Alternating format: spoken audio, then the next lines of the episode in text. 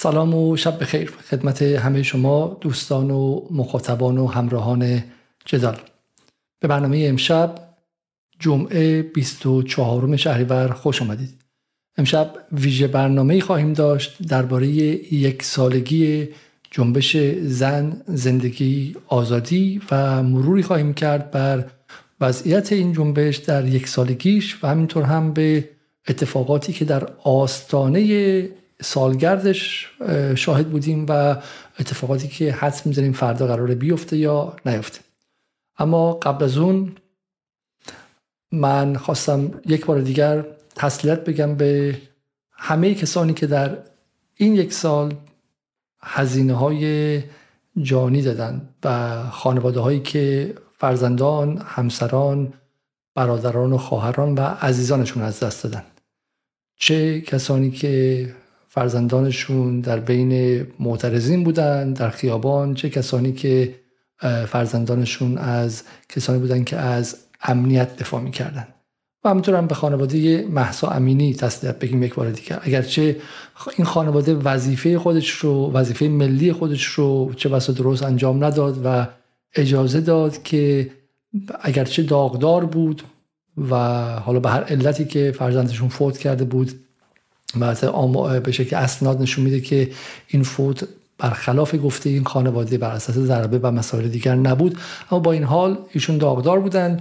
داغشون هم قابل احترام بود. بر اثر یک سیاست خطایی بود که جمهوری اسلامی به رغم انظار و هشدار متفکران جامعه شناسان سیاست گذاران خود نظام سالها بر این سیاست غلط تاکید کرده بود و اون رو کنار نمیگذاشت و بالاخره یک بار این اتفاق میافتاد و این حرف هایی که محسا امینی به کمول متعلق بوده و این تئوری های توطعه متعلق به ذهن های بیماره. هیچ توطعه در کار نبوده. این سیاست های غلط در همه جای دنیا بالاخره یک روزی دیر یا زود با یک امر تصادفی دیگر تلفیق میشن و به فاجعه می انجامن همونطور که در آمریکا سیاست غلط نژادپرستانه‌ای که به خودش اجازه میده که جوانان سیاه پوست رو بیگناه در خیابان stop and search کنه یا ایست بازرسی کنه یا در انگلستان که تجربه خود من هستش پس از جنگ علیه ترور که هر کسی که تیر پوست و قهوه‌ای و مسلمان صورت بود رو ایتالیایی هم از وقت به اشتباه می‌گرفتن و پاکستانی و عرب و غیره رو بتونن تو خیابون وایسن و استاپن سرچ کنن بعدم دستگیر کنن و در بازداشت موقت بدون هر گونه مدرکی نگه دارن و در اون اتفاقاتی هم افتاد و کسانی هم بیگناه سکته کردن از ترس فشارشون رفت بالا وحشت زده شدن توی اونجا خودکشی کردن و غیره و این اتفاقا با هم تلفیق که میشه باعث انفجارهای اجتماعی میشه. برای همین ما حتما از این منظر در جدال و بدون هر گونه رودرواسی به خانواده محسا امینی به عنوان خانواده یک قربانی این سیاست تسلیت میگیم. به کسانی که در خیابان رفتن هم باید دقت کنیم که همه اینها در مناطق کردنشین و مناطق اینور و اونور همشون نیروهای به شکلی خرابکار و ضد انقلاب و دشمن و ضد نظام و ضد امنیت نبودن. خیلیشون جوانان معمولی این کشور بودن که به دلایلی احساس بیعدالتی داشتن و این احساس بیعدالتی در اینها واقعی بود در مدرسه دیده بودن که به شکلی صداشون شنیده نمیشه در محل کار دیده بودن که عدالت رعایت نمیشه و از ما بهتران شغل های بهتری می‌گیرن و حسی از آینده هم نداشتن. حسی از آینده نداشتن. یعنی نگاه می‌کردن که اگر ما همین الان شانس فلان فامیلمون و برادرمون رو پدرمون داشته باشیم و بتونیم همون شغل رو هم بگیریم و از بیکاری هم در بیایم 150 200 300 سال هم کار کنیم نمی‌تونیم همین خانه دو اتاق خوابه پدر مادرمون رو بخریم. به قول دوستان آینده ازشون غارت شده بود و بی آینده بودن و بخششون و در میان اینها اینها هم بودن. برای همین این به اینها باید تسلیت گفت و به امثال عجمیان و به امثال بچه هایی که به خیابان آمدن تا از امنیت دفاع کنن و اونها هم مظلومانه کشته شدن. توسط تبهکاران کشته شدن و مسلما اونها هم داغدار هستن. علتی که من دارم رو همه این سه تا با همدیگه همین سه تا سویه با همدیگه تاکید می‌کنم این که در زن زندگی آزادی اتفاق بسیار تلخ افتاد و اون اتفاق این بود که دشمنان خارجی ایران تاکید می‌کنم دشمنان خارجی ایران با هوشمندی از یک گسل واقعی که در فضای ایران باز شده بود و از یک انفجار خشمی که در فضای ایران به صورت طبیعی اتفاق افتاده بود استفاده کردن و سعی کردن که مردم ایران رو مقابل هم بگذارن و کشور رو با آستانه جنگ داخلی بگذارن. برای همین ما از روز اول در جدال تاکید کردیم که بخشی از این قضیه مثل همه کشورهای دیگه روی خطاهای سیاست گذاری نظم سیاسی در ایران حکومت در ایران از کشت ارشادش تا مسائل دیگر تا احساسهای بیعدالتی و غیری که در هر جامعه وجود داره در ایران زیر تحریم هم وجود داره و ما در جدال برای رفعشون هم میستیم برای حقوق مدنچی ها میستیم برای حقوق کارگران میستیم برای اینکه مقابل نظم نئولیبرالی میستیم معتقدیم اون نظم ها انفجار آفرین هستن. در مورد این شکی نیستش. اما ما حداقل شخصا من به عنوان کسی که تجربه زیستن در یک جامعه دیگرم در 23 سال گذشته داشتم و اشکال متعددی از بیعدالتی رو در انگلستان دیدم در فرانسه دیدم در آلمان و در آمریکا و غیره دیدم. و اونها هم به انفجارهای اجتماعی می انجامد اما این انفجارها تبدیل به جنگ هیبریدی نمیشه. این انفجارها تبدیل به چیزی نمیشه که در ایران در قالب زن زندگی آزادی شد و سه ماه طول کشید و تبدیل شد به اینکه سفرای ایران رو می‌خواستن اخراج کنن و به ایرانی های مقیم کشورهای دیگه حمله می‌کردن و غیره. اون فرایند و اون پروسه بدون هر گونه اغمازی و به صورت خیلی خیلی صریحی ساخته ساخته دولت های خارجی و نیروها و سرویس های امنیتی اونها بودش خب. و, و در مورد این قضیه هم ما برنامه های متعددی ساختیم و شک در موردش نداریم. مهم اینه که در این یک سالگی اولا که بشه بخش های مختلف جامعه رو به هم نزدیک کرد. چون خواست دشمن در سال گذشته افزایش دو قطبی بود همونطور که ما دیدیم. از بین بردن میانه جامعه بود و اینکه جامعه ایران که پر از طیف های مختلفه پر از رنگ های مختلفه و حالا اینها مرتب میگن رنگین کمان و به خاطر اون حالا داستان کودکی که در لرستان فوت کرد و غیره. اما واقعا جامعه ایران جامعه ای که همواره جامعه رواداری بوده همواره جامعه ده رنگی بوده و گروه های مختلف اجتماعی با همدیگه زیستند این رو با افتخار میگیم که اصلا والا نه فقط ایران بلکه در تمدن این منطقه در تمدن اسلامی چه شیعش چه سنیش حتی اون اشکال دو قطبی و اشکال به آدم کشی و نسل کشی و قوم کشی که در تاریخ اروپا مثلا ما داشتیم. همین اواخر در جنگ جهانی دوم هفتاد خورده ای سال پیش داشتیم و مثلا نسل کشی یهودیان و غیرشه در تاریخ این منطقه نبوده. اون چیزی هم که اخیرا در قالب داعش و غیره به وجود اومد اون هم محصول دخالت های امپریالیستی و دخالت غربی ها بود که اومدن حکومت ها رو یک شبه از بین بردن خلاهای قدرت به وجود آوردن و سعی کردن بخش های مختلف این ملت ها رو به جون هم دیگه بندازن وگرنه ما حداقل در خود ایران سال هاست که مسیحی و ارمنی و یهودی و زرتشتی و مسلمان و غیره با حالا با شکل روادارانه کنار هم دیگه زندگی کردن. و ما یک دفعه دیدیم که اومد که این دو قطبی رو به وجود بیاره چیزی مثل سوریه سکتاریان وورفر یا جنگ های قبیله قومیتی و آدم ها رو مقابل همدیگه بگذاره. مذهبی ها یک سمت غیر مذهبی ها یک سمت با حکومت یک سمت بی حکومت یک سمت و و این کار انجام و مهمترین به شکلی پاسخ ما در یک سالگی ترمیم این شکاف ها نزدیک کردن بخش های مختلف جامعه به هم دیگه است و این کار مهمی است که ما در برنامه های بعدی با هم صحبت خواهیم کرد. ما خیلی خیلی منتظر بودیم که سالگرد زن زندگی آزادی هم بگذره و در واقع اون حالت استابیلیتی و ثبات کامل به امنیت کشور برگرده تا بعد بتونیم با خیال راحت و با به شکلی تیب خاطر نقد هامون رو سریحتر در مورد وضعیت مطرح کنیم. نقد های فراوانی داریم. ما به هیچ عنوان ما جزو کسانی نیستیم که بگیم همه چیز خوب و خوش و گل و بلبل و حافظ وضع موجود باشیم. خیر ما حافظ ارزش های برآمده از انقلاب هستیم. حافظ ارزش های هستیم که جمهوری اسلامی در ابتدا مدعی اونها بود و از این منظر ما پاسداران پاسداران انقلاب اسلامی هستیم ما و پاسداران عدالتش هستیم استقلالش هستیم آزادیش هستیم و معتقدیم که اینها فرایندهایی است که باید همیشه براشون جنگید و چیزی نیست که یک بار حاصل شه و ما بریم خونه و بریم لالا کنیم و تموم شه. خیر ما برای حفظ اینها باید همیشه در صحنه باشیم و و در خیلی جاها می‌بینیم که سر قضیه دلار زدایی در داخل سر قضیه اولیگارشی ها سر قضیه عدالت آموزشی سر قضیه امنیت کارگران سر ده ها مسئله مختلف. ما می‌بینیم که سویه های عدالتی که انقلاب وعده داده بود از بین رفته و بعد ما حتما حتما حتما در جدال وظیفمونه که برای اینها بجنگیم. اما ابتدا لازمه که امنیت که زیربنای همه این خواسته هاست.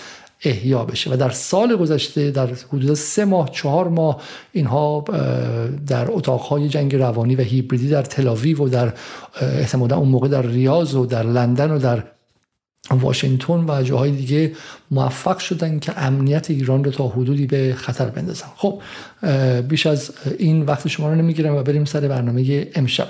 امشب یک بالا بخشی از برنامه است ولی ما ادامه خواهیم داد. فردا و پس فردا احتمالا ویژه برنامه های درباره زن زندگی آزادی خواهیم داشت.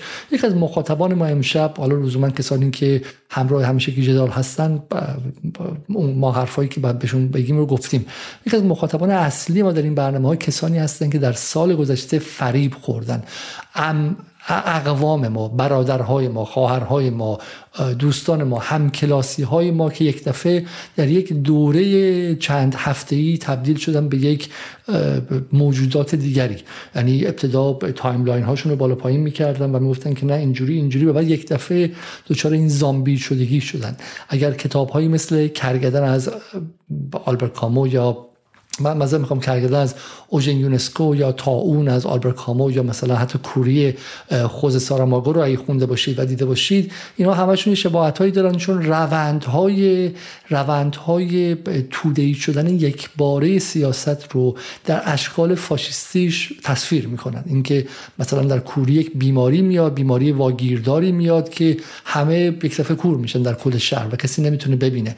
یا در کرگدن همه یک دفعه با شاخ بلند میشن از خواب که حالا اون تمثیل اونها تمثیلی از نازیسمی که در جنگ جهانی در پیش از جنگ جهانی دوم در آلمان ظهور کرد یا اشکال سیاست های فاشیستی. و ما دقیقا در سال گذشته این موقع ها از الان به بعد در یک پروسه چند هفته ای این سیاست تسری بخشی یا وایرال شدن یا مصری بودن این اینکه یک دفعه همه برانداز می شدن همه می گفتن که نه نمیشه. یا جایی می که امنیت دیگه براشون بی اهمیت می شد گفتن نه با اخبار حالا راست دروغ اغلب و غیره یک دفعه فضاهاشون عوض می شد و این اتفاق اتفاق وحشتناکی بود که افتاد. یعنی ما کسانی که کسانی که سالها در جاهایی بودند اینها رابط بین بخش های مختلف جامعه با همدیگه و با حکومت بودن. اینها قرار بود که به شکلی داران اصلاح در جاهایی باشن. یک دفعه رفتن و در جایی قرار گرفتن که کنار ویرانگران قرار گرفتن کنار ویرانی خواهان ایران ستیزان و براندازان و سرنگونی طلبانی قرار گرفتن و, رابطه ای که رابطه اعتمادی که بین حکومت و این بخش ها بود رو از بین بردن. فعالان حقوق کودکان فعالان حقوق زنان فعالان محیط زیستی فعالان به شکلی کارگری. کسانی که سالها طول کشیده بود و امثال ما می‌گفتن آقا باید با اینها کار که اینها بخشی از جامعه مدنی ایران هستن و قوام و ثبات ایران به اینه که به اینها گوش بدین.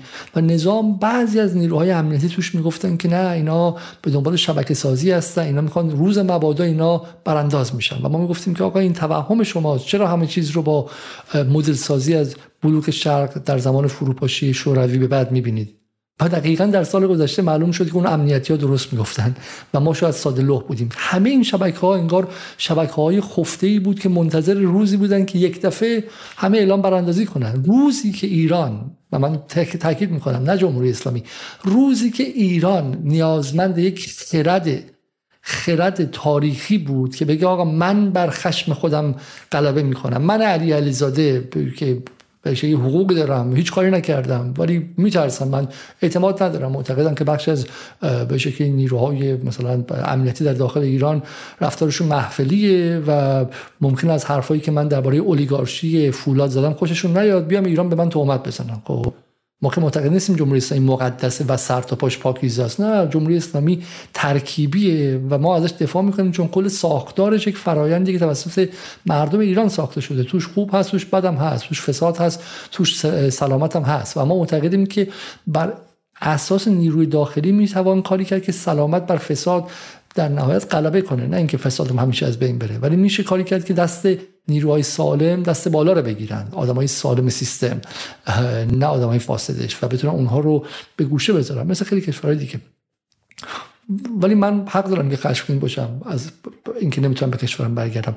و اون لحظه انتخاب اون لحظه ای که من باید بتونم بر خشم شخصیم غلبه کنم و بتونم بگم که من امنیت این کشور رو ترجیح میدم برای اینکه بخوام حق شخصی خودم بگیرم. اون کسی که دکتراش از دانشگاه شریف گرفته اما نتونسته کار پیدا کنه. این لحظه لحظه ای که می‌تونه خشم خودش رو بیاره بیرون همراه شه با دولت اسرائیل و دولت عربستان و به شکلی مجاهدین خلق. این که نه بگیم من غلبه می‌کنم بر خشم خودم. من یک روایت جمعی رو بر روایت فردی خودم ترجیح میدم. این کشور ایرانه متعلق 85 میلیونه نه متعلق به من. ولی اون میگه که نه منو بعدا استاد تمام می‌کردن. الان وقت عقده گشاییه و یک دفعه همه عقده گشایان که درک جمعی و ملی ندارن درک تاریخی ندارن نمی‌دونن که این امنیت چقدر با سختی ساخته شده و چقدر نیروی نادری است در تاریخ این کشور. در تاریخ این کشور که توش مغول اومده توش عرب اومده توش اسکندر اومده توش اروپایی از قرن 19 هم اومدن و تاختن روس ها اومدن بالا رو گرفتن انگلیسی ها شرق رو گرفتن رضا شاه اومده رضا خان اومده و پسرش نمی‌دونم عملا اینجا مستعمره بوده نفت رو گرفتن معادنش رو گرفتن منابعش رو گرفتن. برای اولین بار اینجا یک نیم استقلالی هست و این یک امر نادره و بعد این رو حفظ کرد. نه. من اونو می‌ذارم کنار و عقده گشایی می‌خوام. این اتفاقی بود که پارسال افتاد.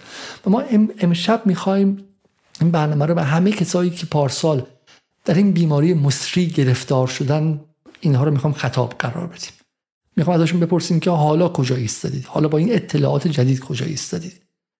ولی خب از به این سادگی نیست چون در حالی که ما می‌خوام اینها رو بگیم کسانی که کسانی که فرماندهانی بودن که اینها رو یارگیری ازشون کردن اینها ذهنشون رو آلوده کردن همراه با دشمن خارجی اونها الان دارن قصه رو عوض می‌کنن. میگن نه پارسال درست بود به تدریج قضایی عوض شد و غیره. برای ببینیم روایت اونها چیه. خب پس قبل از شروع من یک بار دیگه بگم. من تسلیت به قربانیان گفتم. به مردم عادی که بچه هاشون در 18 سالگی 16 سالگی خب پای این تلویزیون نشسته بودن پای این اینستاگرام و جای دیگه نشسته بودن و درکشون از جهان به اساس اون روایت های هیجان زده و سطحی ساخته شد. به اونها باید به عنوان قربانی تسلیت گفت. اما اون تبهکارانی که در داخل ایران و در خارج ایران عمدن بچه های مردم رو گوشت دم توپ کردن و به خیابون فرستادن تا کشته سازی کنن و بر اساس اون کشته سازی ها بتونن بیان برن تو کنگره و سنا و پارلمان انگلیس برن بودجه بگیرن و برن پروژه های براندازی و تباهی ایران رو برای خودشون کلید بزنن. اونها رو ما به عنوان دشمن ایران هرگز رها نخواهیم کرد. برای همین دقت نکنید. جدال نرم نشده جدال لیبرال نشده جدال دنبال این که همه با هم دیگه دوست و آشتی باشیم نیست. ولی باید بین قربانی 16 17 ساله 18 ساله و اون تبهکاری که آمدانه اون بچه 17 ساله رو تبدیل کرده به به گوشت دم توپ باید بینشون فاصله گذاشت. و اولی باید همدلی تمام ایار و صادقانه کرد و دومی رو باید به عنوان دشمن ایران هرگز نبخشید و مطمئن شد که یک جوری یک جایی داد به دادگاه کشاندش و و حق مردم ایران و حق تاریخ ایران رو از او گرفت. خب ببینیم که بی بی سی به عنوان باهوشترین و مثلا متفکرترین رسانه ایران ستیز درباره وضعیت فعلی زن زندگی آزادی در آستانه سالگردش چه میگه؟ خانم فومنی از شما شروع بکنیم صحبت رو که آیا واقعا میشه گفت که این اعتراضات فروکش کرده یا همچنان ادامه داره؟ لب مطلب اینه. ببینید من اصطلاحی رو استفاده می کنم که این روزها از فعالان داخل ایران زیاد میشنوم که این فضای فعلی رو در واقع فرصت تنفس بین دو خیزش می‌دونن. و معتقد هستند که با فروکش کردن اعتراضات خیابانی در چند ماه پس از کشته شدن ژینا محسا امینی این به این معنی نیستش که این اعتراض و این خیزش هم فروکش کرده و در واقع خیلی از نیروهای معترض در حال بازسازی خودشون هستن. و شواهدی هم هستش که این رو نشون میده و به نظر من مهمترین شواهدش این گروه های مردمی هستن که تو این یک سال گذشته شکل گرفته. گروه هایی که در داخل ایران به شکل تقریبا مخفیانه و زیرزمینی دارن فعالیت می‌کنن و حتی می‌تونیم شاید اسمشون رو گروه های مقاومت مردمی بگذاریم که یک بخشی از اونها در داخل خیابان ها شکل گرفتن. از همون روزهای اول برای سازماندهی اعتراضات و بعد ادامه این اعتراضات. ولی بعد از فروکش کردن خیابان هم خیلی از اینها فعالیتشون رو تموم نکردن و شروع کردن به اینکه از برنامه های مطالعاتی گذاشتن تا برنامه ریزی برای حفظ خودشون که چطور بتونن امن بمونن برای اینکه بازداشت ها و سرکوب ها ادامه داشته و اینکه در طول همون مدت هم این گروه ها برای اولی حالا نه برای اولی بار ولی واقعا به صورت خیلی متفاوت از پیش شروع کردن. حتی مثلا در کارهایی مثل کمک به مجروحان در امنیت دیجیتال یا امنیت در خیابان به شکل سازماندهی شده و به صورت شبکه‌ای پیش رفتن.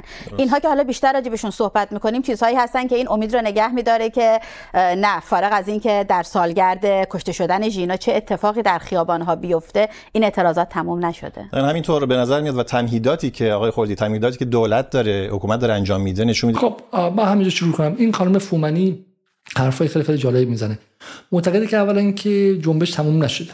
خب جنبش به صورت خفته ادامه داره. جنبش در حالت به عبارتی در واقع به شکل هسته های مقاومت مخفی ادامه داره. من چرخی زدم و در اینترنت سعی کردم ببینم که هسته مقاومت مخفی که جنبش الان درش هست چه جوریه و این عکس رو از پارتیزان های از از مخفیگاه پارتیزان ها در جنگ جهانی دوم پیدا کردم و احتمالا الان جنبشی های انقلاب زن زندگی آزادی هم در چنین جاهایی هستن. در سوراخ هایی در اینجا دارن کار چریکی می‌کنن و دارن خودشون رو آماده می‌کنن برای اینکه برگردن به به مبارزه. خب به چه شکلی با حالا به قول این خانم میگه کار مطالعاتی می‌کنن و دارن خودشون رو بازسازی می‌کنن. یعنی من را برای بازسازی واقعا نمی‌دونم. الان یعنی شما در سال گذشته این موقع ها به بچه های مردم می‌گفتین که بیاین تو خیابون نترسید نترسید. ما با هم هستیم از کشته شدن هم نترسید. خب حالا الان یک سال گذشته قرار بوده در سالگرد زن زندگی آزادی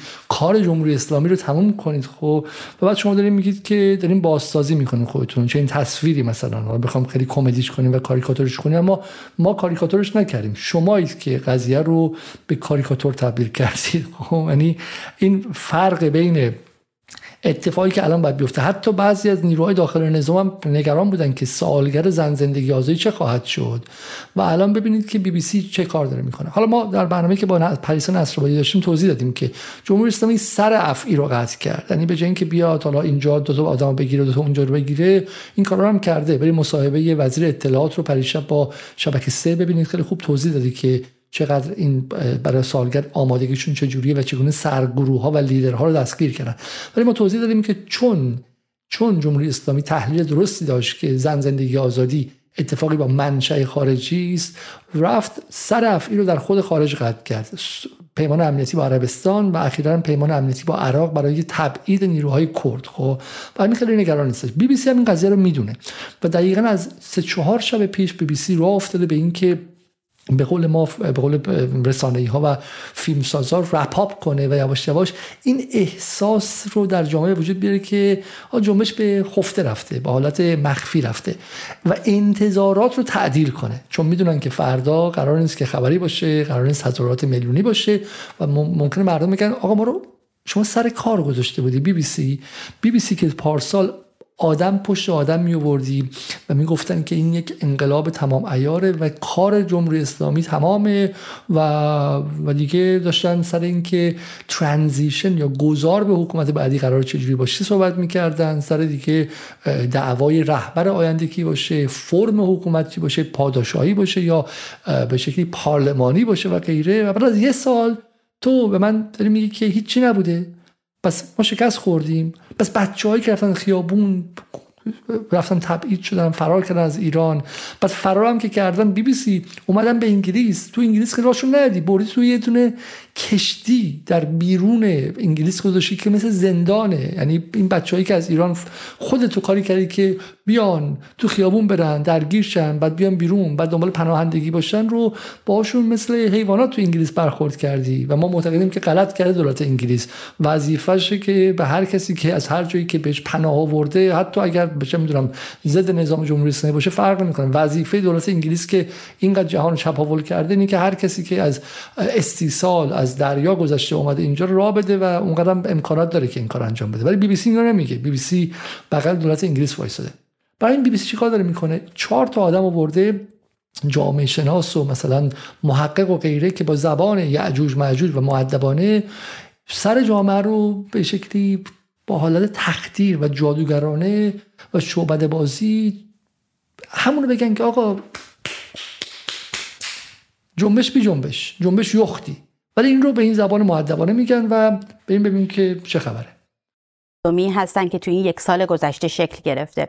گروه هایی که در داخل ایران به شکل تقریبا مخفیانه و زیرزمینی دارن فعالیت می‌کنن و حتی می‌تونیم شاید اسمشون رو گروه های مقاومت مردمی بگذاریم که یک بخشی از اونها در داخل خیابان ها شکل گرفتن. از همون روزهای اول برای سازماندهی اعتراضات و بعد ادامه این اعتراضات. ولی بعد از فروکش کردن خیابان هم خیلی از اینها فعالیتشون رو تموم نکردن و شروع کردن به اینکه از برنامه های مطالعاتی گذاشتن یعنی-, یعنی انقلابی که قرار بود الان جمهوری رفته باشه. پارسال که اینا دارن میرن ونزوئلا و سپاه هم داره فرار می‌کنه. الان به اینجا رسید که بچههایی که می‌خواستن جمهوری اسلامی آخونده رو بیرون کنن فعلا دارن کتاب می‌خونن. دارن حلقه های مطالعاتی تشکیل دادن. خب دارن کتاب می‌خونن. دارن با همدیگه دور همدیگه هستن. مهمونی میرن. خب و انقلاب رو در اشکال مختلفش ادامه میدن. با همدیگه دوست میشن با همدیگه به شکلی پارتنر میشن به شکلی زن زندگی آزادی و اشکال مختلف آزادی و زندگی رو تجربه می‌کنن و این ادامه داره. خب پارتی می‌گیرن با هم دیگه مهمونی میرن چه می‌دونم سفر میرن شمال میرن جنوب میرن و غیره و این جنبشی که جنبشی قرار بود که مهمترین حکومت فعلی منطقه غرب آسیا که آمریکا رو شکست داده با اسرائیل گلاویز شده اسرائیل از جنوب لبنان بیرون کرده سوریه رو پس گرفته به افغانستان کمک کرده که آمریکا رو بیرون کنه. خلیج فارس گرفته و داره تانکر پشت تانکر می‌گیره و غیره. این حکومت رو الان قراره که با خوندن کتاب تو حلقه های مخفی رفقا و بچه ها و اکیپا با هم دیگه از بین ببرن. خب اینو داشتن تا برنامه ریزی برای حفظ خودشون که چطور بتونن حفظ خودشون که افسرده نشن که ناراحت نشن. خب بتونن غذای خوب بخورن. شما خیلی مهم اگه مبارز باشین شما ببینید مثل مبارزهای قبل از انقلاب. مبارز باشید خوردن آب میوه تازه بسیار مهمه. غذاهای مقوی چون ممکنه مثلا در دوره مبارزاتی شما مثلا فقط تون ماهی بخورید. غذاهای به شکلی فرآورده اینجوری بخورید. سبزیجات تازه غذاهای مقوی و غذاهای سالم. خب به ویژه بتونین گیاهخواری کنین که بهتره چون این فلافل و این ساندویچ هایی که در دوره انقلاب شما هی خوردید خب باعث شده که چربی خونتون بره بالا. برای این بچه‌ها دارن خودشون رو بازسازی می‌کنن و آماده فاز بعدی انقلاب میشن بمونن برای اینکه بازداشت ها و سرکوب ها ادامه داشته و اینکه در طول همون مدت هم این گروه ها برای اولی حالا نه برای اولی بار ولی واقعا به صورت خیلی متفاوت از پیش شروع کردن حتی مثلا در کارهایی مثل کمک به مجروحان در امنیت دیجیتال یا امنیت در خیابان به شکل سازماندهی شده و به صورت شبکه‌ای پیش رفتن. اینها که حالا بیشتر راجبشون صحبت می‌کنیم. چیزهایی هستن که این امید رو نگه میداره که نه فارغ از اینکه در سالگرد کشته شدن ژینا چه اتفاقی در خیابانها بیفته این اعتراضات تموم نشده. همینطور به نظر میاد و تمهیداتی که آقای خردی تمهیداتی که دولت داره حکومت داره انجام میده نشون میده که نگرانن همچنان که احتمالا این واقعا همون آتش زیر خاکستر هست. به نظر شما چطور؟ اگر ادامه داره این جنبش به چه شکلی؟ این خیلی خوشم بی بی سی چون بیطرفه مثل جدال اینا نیست که طرف داشته باشه. سوالاش که سوالای بیطرفانه است. آی خلدی به نظر میاد که این جنبش آتش زیر خاکستره. شما چی فکر می‌کنید؟ سوال تو دهن طرف می‌ذاره خب؟ ارز کنم به حضورتون که ببینید ما از نظر پدیدارشناسی انقلاب ها و خیزش ها باید این رو در واقع این خیزشی که مردم ایران به خصوص از دی 96 به این طرف شروع کردن از هر دیدگاهی که نگاه بکنیم بهش دیدگاه ساختارگرایی بخوایم بهش نگاه بکنیم دیدگاه حتی دیدگاه پست مارکسیستی بخوایم بهش نگاه بکنیم این یک خیزش نامتناظر هست. شما اگر از منظر به شکلی ترانسندنتال فنومنولوژیکال استراکچرالیست انالیسیس نگاه کنید به قضیه این یک خیزش نامتناسب استعلایی نامتقارن ناموجوده. و این سیستم و در واقع این این خیزش از منظر پست لاکانی و همینطور از منظر پیشا دریدایی اگه بهش دقت کنید در در به شکلی در فهمی که حالا میشه تا حدی دلوزی باشه و تا حدی بدیویی باشه باید گفت که این خیزش خیزشی است که در نبودن و در نامرئی بودنش موجوده. خب ایشون آقای خلدی هستن و فهم ایشون از عرصه عمومی اینه که من دارم با کلمات مثل یک بازاریاب چیزی که وجود نداره رو به مردم حقنه می‌کنم. این بدترین نوع توهینه. این نخبه گرایی اول چیزایی که ایشون گفتم مزخرف بود. من به عنوان کسی که فلسفه خوندم به شما عرض می‌کنم که ایشون داره یاوه میبافه و داره با کلمات بازی می‌کنه. و کلا این رو هم من قبلا گفتم. هر کسی از جارگون یا از زبان فنی من به عنوان کسی که علوم انسانی خوندم و درس فنی هم خوندم. هر کسی از کلمات فنی در عرصه عمومی استفاده کنه حداقل تو خود غرب بهش به عنوان شالاتان نگاه می‌کنن. اگر این آدم توی بی بی سی انگلیسی توی Newsnight یا توی سی بی اس یا توی مثلا پی بی اس یا جای دیگه بیاد این مزخرفات رو بگه به عنوان شارلاتان بهش نگاه می‌کنه. همه مطمئن میشن می‌خواد چیزی رو مخفی کنه و حرفی واسه گفتن نداره. خب post-structuralism و پست مارکسیسم و این سوال خیلی مشخصه.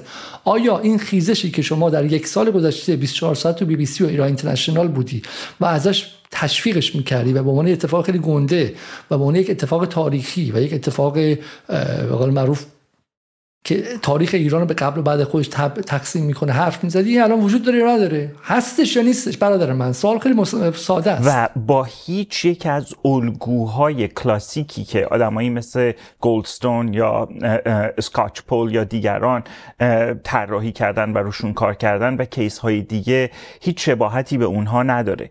یک دلیلش این هستش که سرکوب در نظام جمهوری اسلامی همیشه لجام گسیخته بوده. یعنی ما دارای یک پاتولوژی یا آسیب شناسی یا ترومای خیلی طولانی مدتی هستیم. ببینید اولا اینکه این یک case کاملا جدیده. این case جدید منه. follow نمی‌کنه ولی فنه. و آقای خلدی معتقدن که این هیچ ربطی به گلدستون و هیچ ربطی هم به جامعه شناسی نداره. بعد از اول روش فکر کنم این نکته خیلی مهمی ها ببین امثال خلدی الان روی این قضیه بودجه گرفتن و خیلی های دیگه. یعنی ایران اینداستری و صنعت ایران در حال انفجار بود در یک سال گذشته. من اساتید دانشگاهی میشستم که در دانشگاهی در پیتی درس می‌دادن و به واسطه همین زن زندگی آزادی الان در دانشگاه درجه یک درس میدن. الان عضو به شکلی چه می‌دونم جاهای خیلی خیلی معتبر شدن و و بودجه های تحقیقاتی گرفتن. کتاب قرار بنویسن اون یکی کنفرانس داره انجام میده و به قول معروف اگرچه برای مردم ایران آب نداشت اما برای این جماعت در آکادمی غربی برای اونهایی که در think tank ها و اتاق فکرهای غربی بودن برای اونهایی که در روزنامه ها و در رسانه های غربی و یا رسانه های فارسی زبان غرب بودن و برای کسایی که می‌خواستن برن درس بخونن و PhD بگیرن و غیره یک business درجه یک بود یک business حداقل 100 میلیون دلاری اینجا به واسطه زن زندگی, زندگی آزادی اتفاق افتاد که رفتن از کنگره و سنا و غیره بودجه گرفتن. لابی اسرائیل هم همراهشون بود تو فرانسه همینطور تو انگلیس همینطور و غیره. خب برای همین خلدی احتمالا به زودی کتاب بعدیش میاد در مورد جنبش جدید و غیره. اما این نکته که میگه خلدی خیلی جالب میگه که چون سرکوب در جمهوری اسلامی بی سابقه بوده و این یه تروماست برای همینه که اصلا نمی‌تونیم ایران رو با هیچ دیگه مقایسه کنیم. خلدی در حال این حرف می‌زنه که در اسفند به دستور علی خامنه ای ده هزار نفر از زندانیان ایران عملا 95 درصد کسایی گرفته بودن آزاد شدن. خب یعنی این سرکوبی که ازش حرف می‌زنه در همه جا بی سابقه است ده هزار نفر رو یک صفحه در عفو عمومی دادن و آزاد کردن. و اغلب زندانیان رو غیر از اون گل درشتا و کسایی که لیدر بودن رو. حالا بعد نگاه می‌کنید که این بی سابقه گی رو ببریم تو هم کشور بغلی که تو انگلیس هم هرگز زمودش به این آب و تاب حرف نزدن. اردوغان که 40 هزار نفر گرفتش و همشون هم سالها تو زندان بودن. مصر 80 هزار نفر گرفتش و سالها تو زندان بودن. خب این فقط کشور کشور همسایه رو دارم میگم. و چطور این خشونت و این سرکوب بی سابقه بوده؟ بعدم شما مدعی هستین که می‌خواستین انقلاب کنید می‌خواستید براندازی کنید. خب طرف مقابل هر حکومتی مقابل براندازی سرکوب می‌کنه.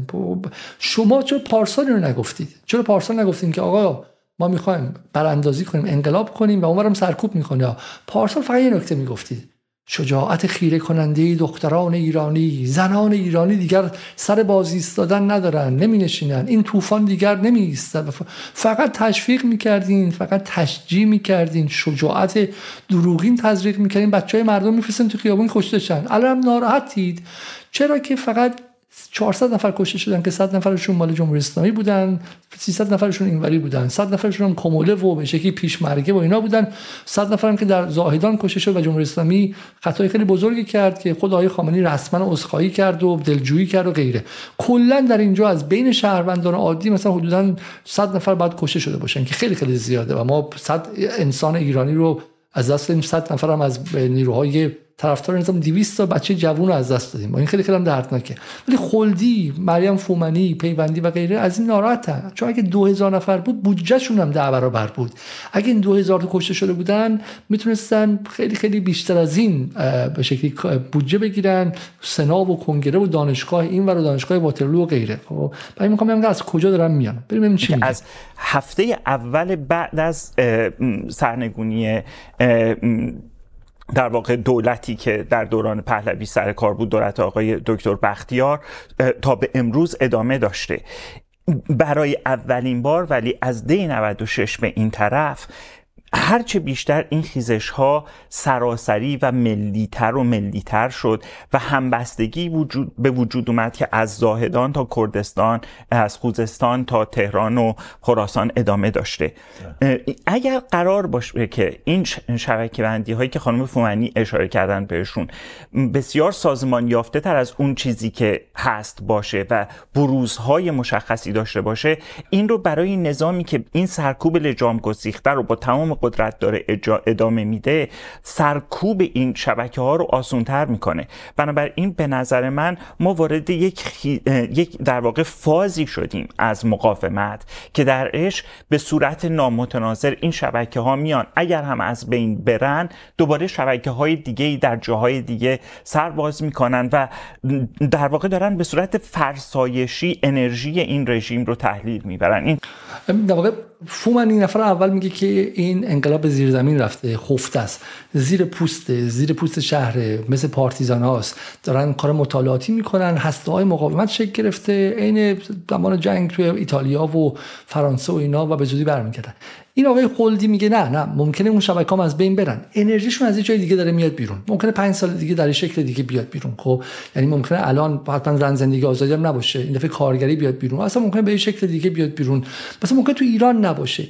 ببین داره مبهم گویی می‌کنه. به عبارتی ما با جنبشی طرفیم که دیگه جنبش نامرئی شده.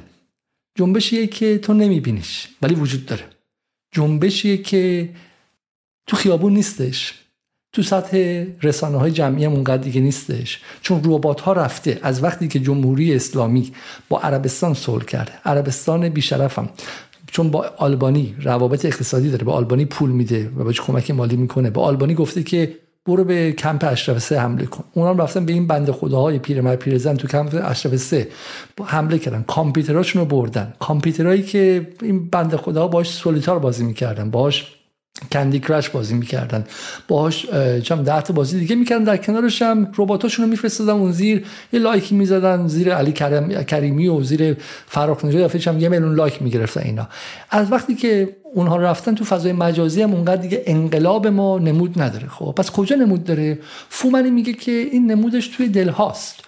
یعنی آدما دارن خودسازی می‌کنن و وارد عرصه خودسازیشن 10 سال دیگه ممکن نشون بده.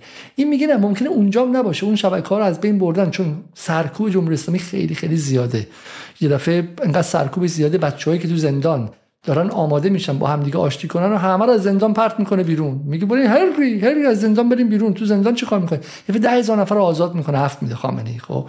برای همین این میگه که توی اونجا وجود نداره. پس کجا وجود داره؟ چیزی که خول دیدم این قضیه میگه رو من فکر می‌کنم که عملا اینه. میگه که چشم دل باز کن که جان بینی. آنچه نادیدنی است آن بینی. چون میگه جنبش الان نادیدنی شده. کلا نادیدنیه. گر به اقلیم عشق روی آری همه آفاق گلستان بینی. که البته بعضی معتقدن که الان جنبش رو فقط تو با چشم نشعه و گلکشان بینی. در واقع معتقدن که شعر رو اشتباه خونده شاعر و گر به اقلیم عشق رویاری همه آفاق گلکشان بینیم. بر همه اهل آن زمین به مراد گردش دور آسمان بینی. یعنی اگر بری تو اون فضا و بری تو اون حال و بگیر اون مود رو اگر بگیری مود جنبشی رو دیگه می‌تونی سرت چه ببندی و همه جا رو آسمان ببینی. آنچه بینی دلت همان خواهد. وانچه خواهد دلت همان بینی. اصلا تو می‌خوای جنبش ببینی انقلاب ببینی براندازی ببینی. و اگه خوب ببینی اصلا جمهوری اسلامی همین الان رفته. الان آقای خامنه ای هم که اصلا پارسال فوت کرد الان رفته جم... جمهوری اسلامی. از یک ساله که از رفتنش میگذره این جنازشه که مونده. چیزی نیستش خب. و اینم به زودی خواهد افتاد. دل هر ذره رو که بشکافی آفتابی در میان آفتابیش در میان بینی. آنچه نشنیده گوش آن شنوی. این صدای الله اکبر یا صدای مرگ بر دیکتاتور رو می‌تونی بشنوی. وانچه نادیده چشم آن بینی و خوب چشم باز کنی خیابان انقلاب خیابان آزادی امام حسین جمهوری و نک میلیون ها ایرانی تو الان می‌تونی ببینی در سالگرد زن زندگی آزادی. خب باید, باید خوب بکشی گلکشان گلکشان بینی. خب تا به جایی رساند که یکی از جهان و جهانیان بینی. خب از اونجا بریم سر آقای خلدی باز. من هست حالا می‌خوام تحلیل جامعه شناختی آقای پیوندی رو هم بشنویم که از دید شما اگر شما موافقید با مهمانان برنامه که همچنان این اعتراضات به گونه ای ادامه داره اون چه گونه است؟ به چه اشکالی همچنان ادامه داره؟ آقای پیوندی. بازم دقت کنید بی بی سی نمیگه که ادامه نداره. میگه اگه ادامه داشته اشکالی ادامه داره. داستان اینه که آقا داستان و خانم اینه که شاه لخته یعنی جنبش نه الان. ما در جدال کی گفتیم جنبش مرده؟ ما در اوایل آذر گفتیم جنبش مرده. همون موقع دوستان می‌گفتن که آقا ریسک نکنید ها بزنید فراخوان اعتصاب 14 15 16 آذر بیاد. ما گفتیم جنبش مرده فراموش کن. خب هیچ وجود نداره.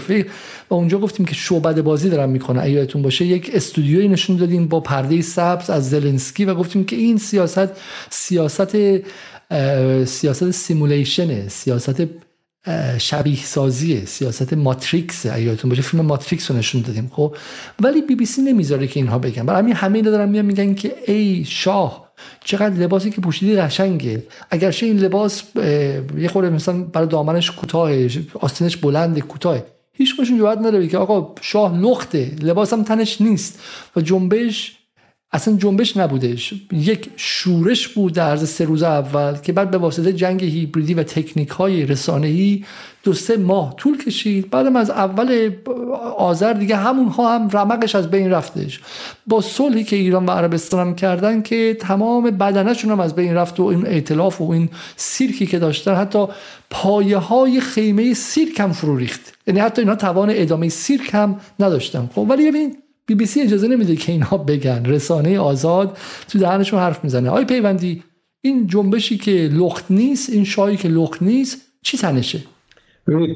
در حقیقت ما در ادبیات جامعه شناسی دهه 90 در ایران با یه مفهومی در واقع اونجا مطرح شده به نام ساختار نارضایتی و جامعه که آسی هست و در اون ساختار نارضایتی کاملا به صورت خفته وجود داره و در هر لحظه می‌تونه فعال بشه. و شورش های 96 و 98 مثال های بارزش بودن ولی جنبش 1401 در واقع یه ویژگی بزرگ داشت و اون این بود که اون کسانی که به بازیگران اصلیش تبدیل شدن و مطالباتی که در این جنبش مطرح شد کاملا تازگی داشت. یعنی این گروه های اجتماعی که به میدون اومدن یعنی بچ... جوانای این یعنی افراد خیلی جوان و گروه های جوانی که از نظر فرهنگی در حقیقت به شکافی که بین فرهنگ اونها و نگاهی که اونها به خودشون و به دنیا دارن و همینطور فرهنگ حاکمیت وجود داره اینا تبدیل شد به مسائل اصلی جنبش و به خصوص مسئله هجاب یعنی با اولین بار در جنبش های اجتماعی در ایران از زمان مشروطیت تا الان با جنبش در کار داشتیم که مسئله زنان درش مسئله مرکزی بود و خود اونها خب الان چی شد؟ الان خفته است زنده است بیدار مرئی. سرده ای داشتن. اما ارزیابی از اینکه آیا این جنبش در واقع فروکش کرده آیا ما می‌تونیم از موفقیت نسبی یا شکست یا ناکامی این جنبش در واقع انجام بدیم. این ارزیابی یه مدار مشکل هست. برای اینکه خیلی از برای اینکه برای اینکه منو پدرم تو پاریس در میارن. برای اینکه من این ارزیابی رو انجام بدم آقای پیوندی من قبلا با همدیگه سخنرانی داشتیم در پاریس. ولی من این ارزیابی انجام بدم از شام سنگ سنگسارم می‌کنن دیگه هیچ جرام نمیدم. خب برای من نمی‌تونم ارزیابی کنم. پادشاه لباس تنشه لباسش هم خیلی زیباست و دستاوردش هم خیلی زیاده. پیامدهای این جنبش هنوز آشکار نشده. برای مثال 100 سال دیگه 50 سال دیگه مثال بزنم. اول روندهای ترس زدایی از حکومت یعنی این جنبش تونست در واقع در ترسی که در جامعه از حکومت نهادهای امنیتی حلقهای امنیتی و سرکوبگر وجود داشت یه شکاف اساسی به وجود بیاره. تو همین برنامه بی بی سی آقای باستانی معتقده که چون جنبش شکست خورده باعث شده که این نسل جوانی که پیوندی بهش اشاره می‌کنه یا سیاست زدایی بشه یعنی تا آخر عمر سراغ سیاست نره یا افسرده و به شکلی اصلا متنفر از امر سیاسی بشه یا اینکه اتفاقا احساس کنه جمهوری اسلامی چه چیز گنده و خفنی بوده که اصلا این به ابعادش آشنا نبوده. یعنی اتفاقا زن زندگی آزادی باعث شد که اون جنریشن زد یا نسل زد و نسل جوان هم تازه اندازه و ابعاد جمهوری اسلامی رو که مثلا نسل من شاید توی مثلا 18 تیر دید یا توی 88 دید رو تازه ببینه و یفهمه که با یک حکومتی با این ابعاد تو نمی‌تونی به شکلی با, با پشه نمی‌تونی رو فیل بشینی. نه اینکه نگم خوبه یا بده ها ولی با این ابعاد این براندازین ها یک تخیل چیز بیشتر نیست. برعکس برعکس اتفاقا ترس رو درونی کرد آقای پیوندی. ترس رو عمیق و درونی کرد. و دوم اینه که در حقیقت این جنبش تونست تغییر نظام ها در دستور کار جامعه ایران قرار بده. یعنی اون چیزی که قبل از شهریور خب کوش. 1401 تو جامعه هنوز قابل تصور و در واقع قابل رویت نبود این تبدیل شد به یه امری که کاملا ممکن هست و جامعه هم بهش نگاه اگر ممکنه الان چرا آدم ها بس تو خیابون نیستن؟ چرا مشغول براندازی نیستن؟ می‌کنه اما همزمان باید به ناکامی های این جنبش هم اشاره کرد و به خصوص این ناکامی ها نه به خود بازیگران بلکه به جامعه ایران برمیگرده به تردیدهاش و به خصوص به ضعف های سازمان های مدنی در ایران که نتونستن از یک شورش مردمی از یک تقیان بزرگ جوانان در واقع یک افقی بسازن برای آینده ایران برای اینکه این تغییرات ملموستر باشه و برخی از اون شعارهایی که می‌دادن از جمله برای تغییر نظام سیاسی به صورت ملموستر برای جامعه مطرحش از طریق دارم برای بنده خدا توی صدا توی توی صدا ما اینقدر محتاط حرف نمی‌زنن. تو صدا سیما اینجوری حرف می‌زنن که با یه زبونی که 17 بار دور سرشون میچرخونن چون میترسن حرف بزنن. محتاط محافظه کار و غیره. این بنده خدا هم از یه ورگوش که این خیلی خوب بوده باعث شده که تغییر نظام در دستور کار مردم قرار بگیره. اما تردیدهای مردم این دقیقا جمله بعدی میاد برعکسشون میگه و آدم کمهوشی نیست های پیوندی ولی از ترس این دیکتاتوری جو میاد و یاوه میبافه. خیلی معدبانه بخوایم بگیم. برای جامعه ایران. و در این مورد آقای حسنپور می‌خواستم نظر شما رو هم بشنوم که بعد از سرکوب کم نظیری که شاهدش بودیم و همینطور اذیت آزار خانواده های قربانیان جنبشی که یک سال پیش آغاز شد چه, چه راهی رو پیش گرفته؟ خب نمیشه گفت که افول خیابانی جنبش به معنای اتمام جنبشه یا شکست کامل جنبشه. ولی میشه تعمل کرد در وضعیت واقعی و انزمامی که جنبش در حال حاضر در اون قرار داره. واقعیت اینه که فراخانهایی که از خارج ایران برای برگزاری اعتراضات دور جدید صادر میشه خیلی کم می‌تونه با مردم ارتباط برقرار کنه. دقت کنید که نمیشه گفت چون مردم تو خیابون نیستن جنبش افول کرده.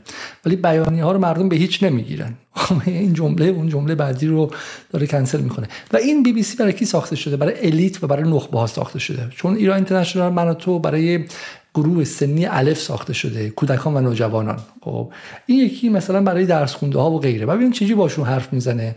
برای اینکه یک سال بهشون گفته که من بی بی سی رو هر روز گوش می‌کردم رادیو بی بی سی سلام. به پنجاه و سومین روز انقلاب مردمی ایران امروز سهشنبه 25 آذر 25 آبان 53 روز خیزش مردمی ایران 54 مین روز انقلاب مردم ایران. هر روز اینجوری شروع کرده و بعد آدما میگن خب کوش انقلابتون انقلاب کوش. چون انقلاب نیستش مثل بچه کوچولو انقلاب کو انقلاب نیست. با به چه چیزی بگیری که؟ این چهار تا آدم وردی که دارن بد بازی زبانی می‌کنن. ممکنه که الله حسدون سر بره بگه که چی حالا خب؟ از از رسانه ای جالبه که این چهار تا آدم دارن میگن عذر می‌خوایم. ما کلاهبردار بودیم جنبش نیست. مثل رفتی به یکی پول دادی این فروشنده اینا همشون. رفتی به یکی پول دادی به بساز بفروشی. آقا این خونه چنده؟ متری یه میلیون تومنه. مطمئنی؟ آقا هم یه میلیون تومن. خیلی ارزونه ها به همین سادگی یه میلیون تومن تو این خیابون تو این محله اشرافی تهران یه بعد 20 میلیون باشه نه آقا با یه تومن من مثلا درست می‌کنم. خونه عالی سرویس بهداشتی درجه یک ایتالیایی پارکت فلان اینا. بعد 6 ماه که موقع تحویل بوده میره اونجا می‌بینی که هیچی نیستش. بود برداری هم نشده. خب؟ میگه نه نه این حالا به زودی تحویل بده خواهد. یه مشکل فنی بودش اینجا. اینا تا یه تومن دیگه بده و اینها.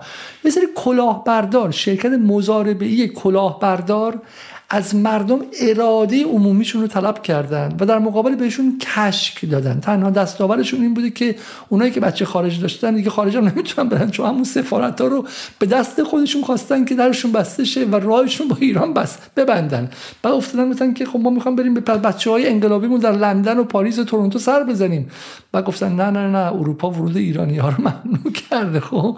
تنها دستاورشون این بوده. تنها دستاورشون یه خورده بدنام کردن ایران بوده. خودشون که می‌خوان برن با دوستاشون توی خارج چه می‌دونم آبجو بخورن. دوستاشون خیلی هم اروپایی ها و غربی ها بین اینها و حکومت هم فاصله نمیندازن. بخوره برای خودشون بدنامی شده و سیاه نمایی در مورد کلیت ایران شده. یکم روابط مثلا ایران با غرب بخوره بدتر شده هم تحریم اضافه شده. خب دستاوری نداشتن. برای بعد یک سال این شرکت کلاهبرداری اومده و داره بهشون گزارش کار میده که ما تو این یه سال چی اچیف کردیم؟ چه چیزی به دست آوردیم؟ چی به دست آوردیم ایشون؟ چون جریان های سیاسی خارج از ایران پیوند ارگانیکی با مردم داخل ندارن و اتفاقا طی یک سال گذشته که از جنبش گذشته در تکمیل فرمایشات آقای پیوندی این جریان ها نه تنها نتونستن به گسترش افقی که از طریق گفتمان ژنژیان آزادی تولید شده بود کمک برسونن بلکه اتفاقا باعث پسرفت اون افق شدن. میزان شکاف های هویتی حالا ایشون حرف واقعیت می‌زنه میگه که آقا این به جایی نرسیده. اما دردش از کجاست میگه این گروه های خارج کشور خوب نیستن. گروه های داخل کشور خوبن. گروه داخل کشور کی زبانی ملیتی رو بسیار گسترده تر کردند. و همین امر باعث میشه که نتونیم ارزیابی مثبتی از امکان خیزش مجدد یا دور جدید خیزش ها در سالگرد قتل ژینا داشته باشیم. ایشون تجزیه طلب تشریف دارن. میگه که این هویت ها رو زیاد کردیم. فارس زبان و عرب زبان. و هر بار اگه باز میذاشتیم که کردا با پرچم خودشون بیان کردای کردستان با پرچم بیان کردای سنندج و کرمانشاه با پرچم دیگه بیان این باعث میشه خیزش ادامه پیدا کنه. ولی بردین تو خارج کشور و توی بحث هویت ملی و اینها و این از بین رفت. این واقعا یه نفرم که حرف درسته و گفت شاه یک کرد کوچولو لخته. خب حداقل شلوار پاش نیستش. دردش از این بود که شاه به کافی تجزیه طلب تجزیه طلب نیستش. خب حالا از این بی بی سی رد شیم بیایم بیرون. خب به نظر من دیگه دیگه کافیه. قبل از ادامه برنامه می‌خوام الان برنامه رو تازه شروع کنیم. لطفا برنامه رو حتما لایک کنید به دست بقیه برسه و برامون کامنت هم بگذارید. خب بریم سراغ اینکه آقای پهلوی از مردم چی خواسته؟ آقای پهلوی برای سالگرد از مردم از هموطنان صمیمه خواسته صمیمانه خواسته در این چند روز به سفر نروند و بر انقلابمان متمرکز شوند و مردم ایران هم خیلی خیلی قشنگ در این دو روز بهشون پاسخ دادن و یکی از شلوغترین روزهای تاریخ شمال رو انجام دادن. از من شخصا گمان می‌کنم که این تغییر تاکتیک انقلابی بود و یک سورپرایز و یک قافلگیری عظیم اتفاق خواهد افتاد. در حالی که رژیم تمام نیروهاش رو به تهران و کردستان و نزدیک به شکلی مزار مثلا ژینا و محسا و این چیزا برده انقلابی ها یک دفعه رفتن برای فتح گیلان و فتح مازندران. اصلا به نظر میاد که اینا بیشتر انقلاب میرزا کوچکخان جنگلی رو می‌خوان احیا کنن تا انقلاب زن زندگی آزادی رو. ولی رفتن اونجا و چنان اوضاع شلوغ شده که مجبور شدن که جاده ها رو ببندن و تقاضا کنن که مردم نرن. میگه از اون سر رودبار ترافیک تا لوشان. می‌دونی این یعنی این هموطنان عزیز تا بعد از ظهر به رشت نمی‌رسن. شمال تموم نمیشه. به خدا همیشه هستش. خب این عکسی که از گوگل مپ کشیده شده. و یک تصویر دیگه هم داریم از دقیقا در تونل انقدر انقدر در تونل ترافیک زیاد بوده که در همون تونل رقص و شادی کردن. خود اتاق من و تو هم مجبور شده خبر رو بگه. یعنی مردمی که قرار بود در تهران بمونن و کار رژیم رو یکسره کنن رفتن و به اشکال دیگری به قول خانم مریم فومنی اشکال دیگری از بازسازی رو دارن انجام میدن و به قول آقای دکتر خلدی دارن اشکال دیگه مبارزه رو و شبکه های دیگر رو می‌سازن. و انقلاب جاریه انقلاب موجوده. انقلاب شاید به چشم من و شما دیده نشه ولی انقلاب در اون فضای تنفسی که می‌گفت مریم فومنی تو برنامه در فضای تنفسی بین دو تا پیکی که اینا می‌زنن و مس می‌کنن احتمالا خب در فضای اون در بسلامتی هایی که میگن اون بسلامتی جنبشه بسلامتی انقلابه خب. و دارن میرن شمال دارن خودشون بازسازی می‌کنن و رژیم باید بترسه. برای اینکه اینا وقتی برگردن از شمال کسایی هستن که دیگه هیچ چیزی سر, سر باز ایستادن نخواهند داشت و, و مثل بولدوزر از روی رژیم و نیروی امنیتیش عبور خواهند کرد. این تصویری از سالگرد زن زندگی آزادی. همونایی که الان رفتن شمال دارن جوج کباب می‌کنن و سر روی سالگرد محسا رفتن اونجا برای خودشون دارن اشغال اونم البته ما زیاد منظور می‌خوام بگم هیچ کس به اونا خورده نمی‌کنه الان مثلا 25 شهریور همه می‌خوام بریزن بیرون. 25 کیلومتر ترافیک تو جاده چالوسه. 25 و الان نصف بیشتر مملکت ما رفتن خارج از تهران. برای گردش تفریح چون چهار روز تعطیلات پنج تعطیلات. رفتن تجدید قوا که برگردن برای پس فردا آماده باشن. کلا. این آقای امید جزو نوابغ رسانه ایران همون که به مارکس و انگلس می‌گفت رفته توی توی جام جهانی روسیه می‌گفتش که این کشور رو مارکس و Eagles. Eagles رو یعنی بین انگلز و Eagles که گروه موسیقی فرق میداشت و تازگی هم از هانا آرنت نقل قول کرده. خب این این نابغه حالا مزه میپرونه. تا پریروز تهدید می‌کردن و بلوف می‌زدن که دیگه سالگرد که برسی کارتون تمومه. ولی الان به نظر میاد که الان به نظر میاد که وضعیت جنبش در اینجاست و اشکال مخفی و به قول معروف اشکال پست مارکسیستی و پست استراکچرالیستی مبارزه علیه استبداد جمهوری اسلامی و نیروهای سرکوبش در لابلای این جوجه ها داره فوران می‌کنه. خب اما ببینیم که بقیه انقلابی ها چی کار می‌کنن. یادتونه که ابی چقدر به رضا پهلوی نزدیک بود و چقدر از قبل رضا پهلوی خورد از نظر پهلوی بودم اما حتی ابی هم مثل اینکه فتوای رضا پهلوی برای ماندن و مبارزه کردن جدی نگرفته. و دقیقا در شب در شب زن زندگی آزادی در کنسرتش مشغول غیر دادنه. و این هم از ابی و بریم سراغ نفر بعدی. این کسی که شما می‌بینید که حتی نمی‌تونه طرفداران خودش رو بسیج کنه این جناب آقای رضا پهلوی ببینید که شاهین نجفی در موردش چی میگه. چرا این عاشق شاهزاده میشن؟ چرا من تند و تیز؟ برای یکی می‌گفت حتما این پول دادن بهش. نه داداش. آقا این تو تورنتو اومد اینا ما آدمای دیگه هم اومدن همه خوندن زدن نمی‌دونم سخنرانی کردن. امید این وقتی که به روح پدرم این اومد روی استیج زمین میلرزید. آره. نه آدمیه که مثلا های و هوی داره. آره. خودش هم که دیدی چجور بغض کرد. بچه ها من درست کردم فرسته من اصلا نمی‌تونم اون صحنه ها رو ببینم. با اینکه من اصلا آدم احساسی مثلا نمی‌خوام باشم این کسی که زمین زیر پاش میلرزید. زمین زیر پاش میلرزید و این فراخان رو مردم به خاطر اقتدار و کاریزماش چون دو نفر کاریزما داشتن در تاریخ معاصر ایران یکی روح الله خمینی یکی رضا پهلوی. دو نفری که کاریزما که می‌گفتن که بسیج بسیج اتفاق میافتاد. می‌گفت بسیج 20 میلیونی بلا فاصله بسیج 20 میلیونی اتفاق میافتاد و جواب خود رضا پهلوی برای اینه. میگه این بود این بود. حالا اونایی که جوانترن معنی این معنی این میم رو خیلی خیلی خوب می‌فهمن. بیایم سر مسیح علی نژاد مسیح علی نژاد در این دو سه روز فریاد می‌زنه. میگه بایدن 6 میلیارد دلار پول داده که آمریکایی رو آزاد کنه در مقابل زندانیایی که به ایران. بایدن administration should be transparent about the details of releasing this. بعد دولت بایدن باید یه خورده شفاف بعد خیلی شفاف باشه در مورد این قضیه. بعد بگن که چی می‌گیرن در مقابلش؟ خب giving billions of dollars to hostage takers will send دادن میلیاردها دلار به گروگانگیرها سیگنال خیلی بدی میده که اونها بعد ایران گروگانهای بیشتری بگیرن. This is called hostage diplomacy and it should end این بهش میگن دیپلماسی گروگانگیری و بعد به پایان برسه. مسی داره مقابل بایدن میسته. میگه بایدن کاری که داره می‌کنه اونم در این لحظه به جای اینکه از انقلاب ما دفاع کنه داره از جمهوری اسلامی به جمهوری اسلامی باج میده. نوچه مسیح هم اومدن. سلما سیما میگه که با نزدیک شدن به سالروز قتل محسا امینی و در سالگرد حملات 11 سپتامبر به برج های دوقلو توسط تروریست های تعلیم دیده شدن تحت نظر جمهوری اسلامی. دقت کنید. تروریست 11 سپتامبر رو جمهوری اسلامی تحویل بود.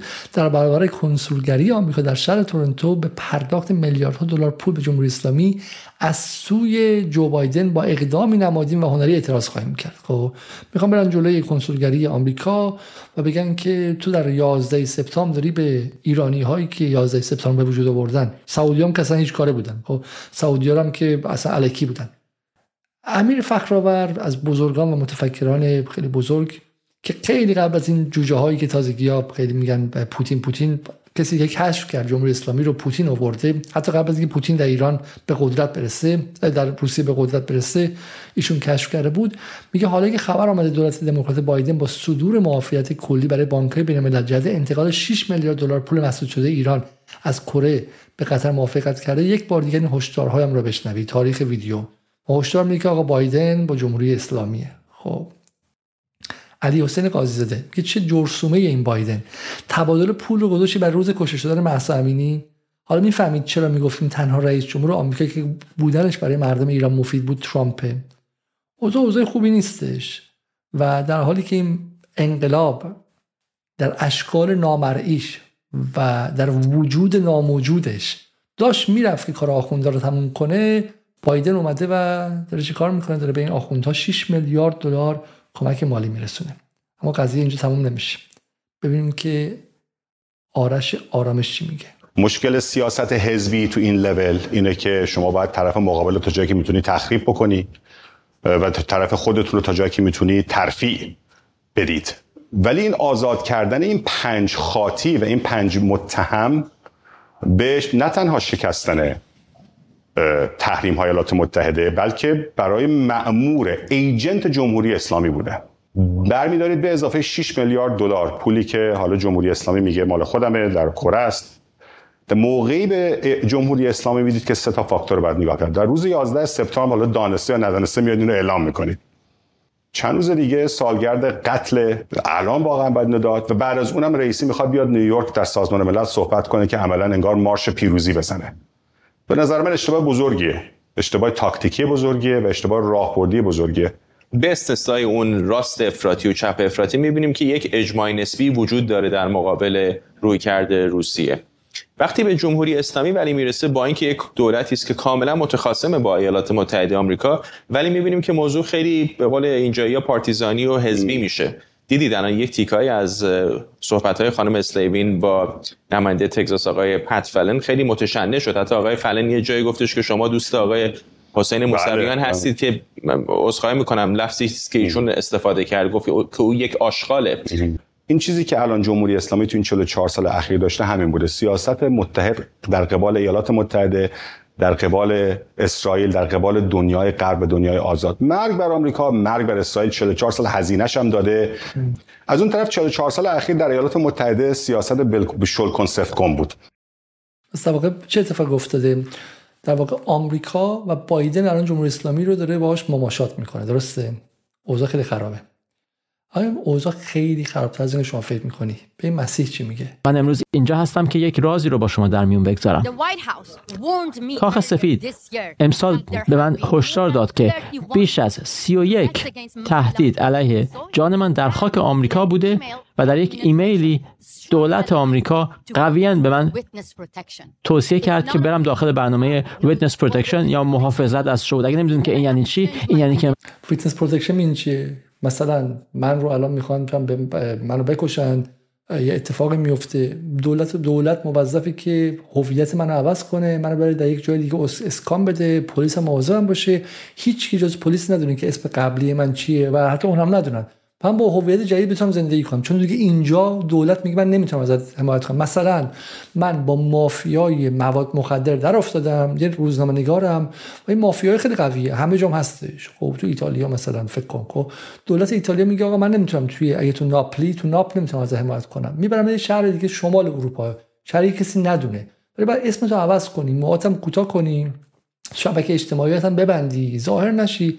آسته بری آسته بیای. خب با اسم اگر اسم مثلا روبرتو ماستریانی الان بری با اسم جوانی پدرو پدروسیانی بنویسی. دولت آمریکا به مسیح الینجا چی گفته؟ من باید هویتم رو عوض کنم. باید شماره social security کارت تامین اجتماعی رو عوض کنم اسمم رو عوض کنم و ناپدید بشم از عرصه عمومی. این این شیش دولت آمریکا گفته که باید اسم تو عوض کنی. حالا اسمش چی کنه؟ نمی‌دونم. هنوز معلوم نیست. شاید اسم غیر ایرانی بذاره. شاید اصلا بگن اسم ایرانی آمریکایی هم خنگن. مثلا اشتباها تو پاسپورت بنویسن آمن سادات ذبیح پور مثلا برای مسیح. خب اسمش هم عوض کنن. یا اینکه مثلا بذارن چه می‌دونم اسم عرب بذارن انگلیسی بذارن غیره. اسرائیلی می‌تونن براش بذارن و غیره. برن یه شهر دیگه. مسیح با موهاشو کوتاه کنه. موهاشو با رنگ کنه. موهاشو با صاف کنه. شاید بگن روسری بذار. که کاملا مخفی باشی چون دولت آمریکا با این همه عظمتش با هزینه کرده سالی 700 میلیارد دلار پول برای قوای نظامی و امنیتیش نمی‌تونه از امنیت مسیح در واشنگتن دفاع کنه. چون این آخوندا همه جا هستن. همه جا هستن. همه جا رو گرفتن. یعنی بایدن بایدن مسیح گفته آقا من از حفظ جان تو عاجزم. برو خودت. مخفی شو. و برم شهر کوچولو دیگه مثلا توی نبراسکا یا توی مثلا نزدیک آلاسکا اونجاها با, با روسری آسته بری آسته بیای. خیلی خیلی چیز ترسناکی ها یعنی به جای اینکه این آدمی که نماد جنبش و انقلاب پارسا می‌گفت من رهبر انقلاب بله هستم. اسمش برنده بهش گفتم برند رو بنزی دور بری مخفیانه زندگی کنی میلیارد در واقع دلاری که جمهوری اسلامی الان از آمریکا دو دستی تحویل گرفته فقط یک بخش ماجرا نیست. وگرنه چرا من باید در آمریکایی که همه حق آزادی بیان دارن به جای اینکه محافظت بکنن از شهروندشون که بیاد و از آزادی بیانش استفاده بکنه در مورد حقوق بشر نقض حقوق بشر توی ایران حرف بزنه بهش بگن برو هم اسمت رو تغییر بده اسم فامیلت رو تغییر بده سوشال سکرت نامبر یعنی چی؟ یعنی تو هیچ شغلی نمی‌تونی داشته باشی برو یه گوشه‌ای و اساسا ناپدید شو. اصلا شد. الان جمهوری خواه دولت آمریکا دقت کنید دقت کنید. مسیح النجات پارسال می‌گفت من افتخار می‌کنم. بابام تو کومیکولا من رو ترد کرد. من بابای جدید پیدا کردم مکرون. دولت آمریکا بابامه دولت اسرائیل بابامه. مردم نترسین. ما جهانیان یعنی آمریکا انگلیس فرانسه ولی وقتی انگلیس و آمریکا و انگلیس و فرانسه دیگه که اسرائیل اسرائیل خیلی مهمه. خب اینا با ما هستن جهانیان. دولت ها اینا پشت سر ما هستن. بریزین تو خیابون. بچه‌تون بزنین کشته چن نترسین. آتیش بزنین. مسجد آتیش بزنین. حسینی آتیش بزنین. زن چادری تو خیابون دیدین. آتیش بزنین. بسیجی دیدید بکشید. خب پاسدار دیدید بکشید و غیره. چون ما جهانیان پشت من اومدن که از ما حمایت کنن. حالا دولت آمریکا گفته که بچه جان من از خود تو هم حمایت نمی‌کنم. اسم تو باید عوض کنی. بعد خودت روسری بذاری. مخفیانه کارم نمی‌تونی بکنی. بعد تو سوراخ بشینی خب؟ تو سوراخ بشینی. اینجوری اینجوری اینجوری خب؟ الان این مسیح اینم کامبیز فروهر همسرشه خب که در خانه های مثل پارتیزان ها در دوره جنگ جهانی دوم دولت آمریکا گفته اونجا باش از اونجا بیرون نیا. هر وقت جمهوری اسلامی رو ما تونستیم می‌خوره عقب برونیم از واشنگتن میان. چرا؟ چرا؟ علت چیه؟ معلومه شما علت رو میگم علت خیلی جدی وجود. علت خیلی علت جدیه آها باید بدونن که کاخ سفید داره با فعالان ایرانی که میگن جمهوری اسلامی رو نمی‌خوان داره چه رفتار و چه برخوردی می‌کنه ولی از طرفی داره ادعایی می‌کنه که ما نگران شهروندان خودمون هستیم و پول میدیم به جمهوری اسلامی که آزادشون بکنیم. سفید بهتون همچین ایمیلی زد واکنشتون چه بود به اونها؟ من شوک بهم وارد شد. که باور نمی کردم که در دل آمریکا به جای اینکه بگن بله شما حقته که علیه جمهوری اسلامی اعتراض بکنی بگن ما حاضریم به تو همه پول و امکانات و خونه بدیم چون witness protection یعنی که شما تا آخر عمر تحت در واقع حمایت دولت هستین و لازم نیست که حتما برید خونه اجاره بکنید همه چی بهتون میدن فقط هویت ناشناس. هویت خب من مسیح علی نژادم. اصلا مگه میشه من یه اسم دیگه ای داشته باشم برای خودم؟ حالا شما چه اسمی پیشنهاد می‌کنید برای مسیح اینجا اگه قرار باشه که witness protection program برای مسیح اسمشو عوض کنه باید چه اسمی براش انتخاب؟ خود این می‌تونه پرسش باشه. به نظر من واقعا جا داره که در توییتر و در اینستاگرام ما بپرسیم چه اسمی می‌تونیم براش پیشنهاد کنیم. این نکته اینه. نکته دوم این که خیلی ترسناکه. جمهوری اسلامی به نظر میاد که به بایدن هم نفوذ کرده. همه جا هستن. یعنی یه موقعی ما فکر می‌کردیم که تریتا پارسی مزدور جمهوری اسلامیه. علی علیزاده مزدور جمهوری اسلامیه. موسویان مزدور جمهوری اسلامیه. نگو بایدن هم خریدن اینا. این آخوندا خیلی اصلا آبزیر کاو و موز مارن. یعنی پارسال این موقع ها داشتن بلیط هواپیما به ونزوئلا میخریدن. الان رسما هم بر اساس گفته آرش آرامش هم بر اساس گفته مسیح علی نجات خب رسما کاخ سفید رو حسینی کردن. یعنی وارد کاخ سفید شدن. بایدن رو از آن خودشون کردن. بایدن داره به چی؟ داره به مسیح خیانت می‌کنه. بیا اینهاش این تصاویری که واقعا بر اساس گفته مسیح علی نجات بعد از کاخ سفید ما بازسازی کنیم. خب این باز این کاخ سفیدی که مسیح برای ما داره داره می‌سازه. خب و چیزی که بعد گفت چیه؟ میگین برو ناپدید شو. برو ناپدید شو. ناپدید شو.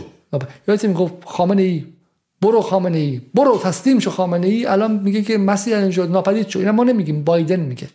و مسیح فریاد می‌زنه میگه ترامپ کجایی که مسیحت کشتن؟ جان بولتون کجایی که مسیحت رو گفتن ناپدید شو؟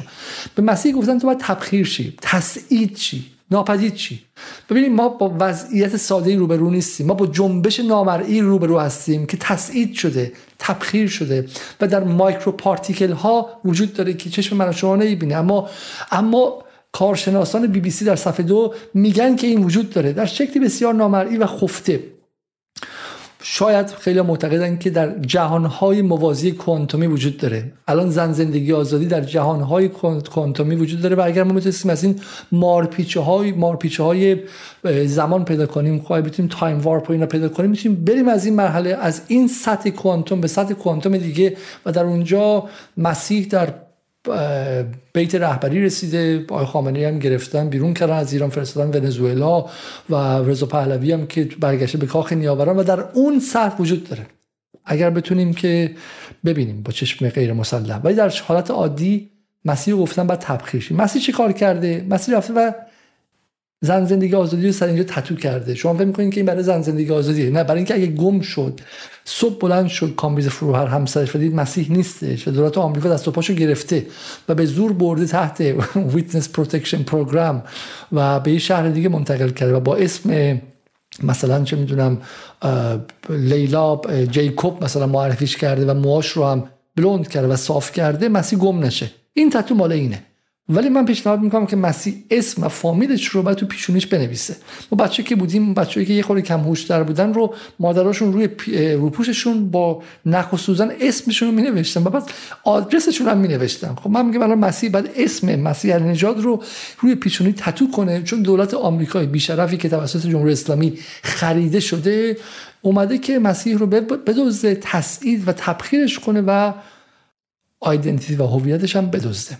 مشکل سیاست حزبی تو این لول اینه که گیر کار دقیقا کجاست؟ چون آقای ریشی سوناک مشخصا زمانی که به سلمان رشدی سوء قصد شده بود اون موقع اون کمپین اول در واقع رقابت نخست وزیری بودش که با خانم لیستراس در واقع رقابت می‌کرد. اونجا مشخصا گفت که اگر من نخست وزیر بشم سپاه پاسداران رو در فهرست تروریستی قرار میدم. مانع کجاست؟ شما ارتباطات زیادی دارید حتما در الان در دولت و همینطور پارلمان. به شما چه خبرهایی می‌رسه؟ ایشون آقای علیرضا بهشتی هستن. اخ... یعنی گیر کار تا اونجایی که من می‌دونم و ما تحقیقاتمون رو کردیم در ابتدا در همین ساختمانی است که من روبروی اون ایشون به همراه حسین رونقی جزو آدمهایی هستن که به قول معروف معجزات علم ژنتیکن. اینها بر اثر نخوردن چاق میشن. هم این هم حسین رونقی که وارد عرصه اعتصاب غذا شدن چون متخصصان اعتصاب غذا یکیشون رکورد اعتصاب غذای 60 روز داره. علیرضا بهشتم فکر کنم تا 600 روز 700 روز اعتصاب غذا کرده. خب و این دانشمندا دارن روشون کار می‌کنن. و این جلوی پارلمان هم نشسته الان اونجا. و داره میگه دولت انگلیس دولت انگلیس هم مثل بایدن خودشو فروخته. گوش کنید. چادرم رو زدم. یعنی وزارت خارجه. خانم الیشا کرنز روز 26 بعد از اینکه این case رو بالا آورد اومد اینجا به من گفت که آمریکا از ما یعنی بایدن ادمنستریشن کابینه آقای بایدن از ما خواسته که ما فعلا دست نگه داریم چون در میان تبادل زندانی هست. گفتم این اتفاقا همون چیزی است که سپاه می‌خواد. سپاه گروگان می‌گیره که شما رو کنترل کنه. بنابراین ما خریدار این بهانه شما نخواهیم. بله. تایی به خاطر همینم من تا الان سه تا نامه سرگشاده به نخست وزیر نوشتم و تقاضا کردم دائما در تمام نامه هام ملاقات رسمی مثل همون ملاقاتی که با وزیر امنیت داشتم. چون به یه چیزایی اینجا پیش میاد که حالا ما هم رازداریم و حرفی نمی‌زنیم. ولی میگم ملاقات رسمی که من بتونم صحبت کنم با پس واقع بایدن فروخت رفت جنبشو.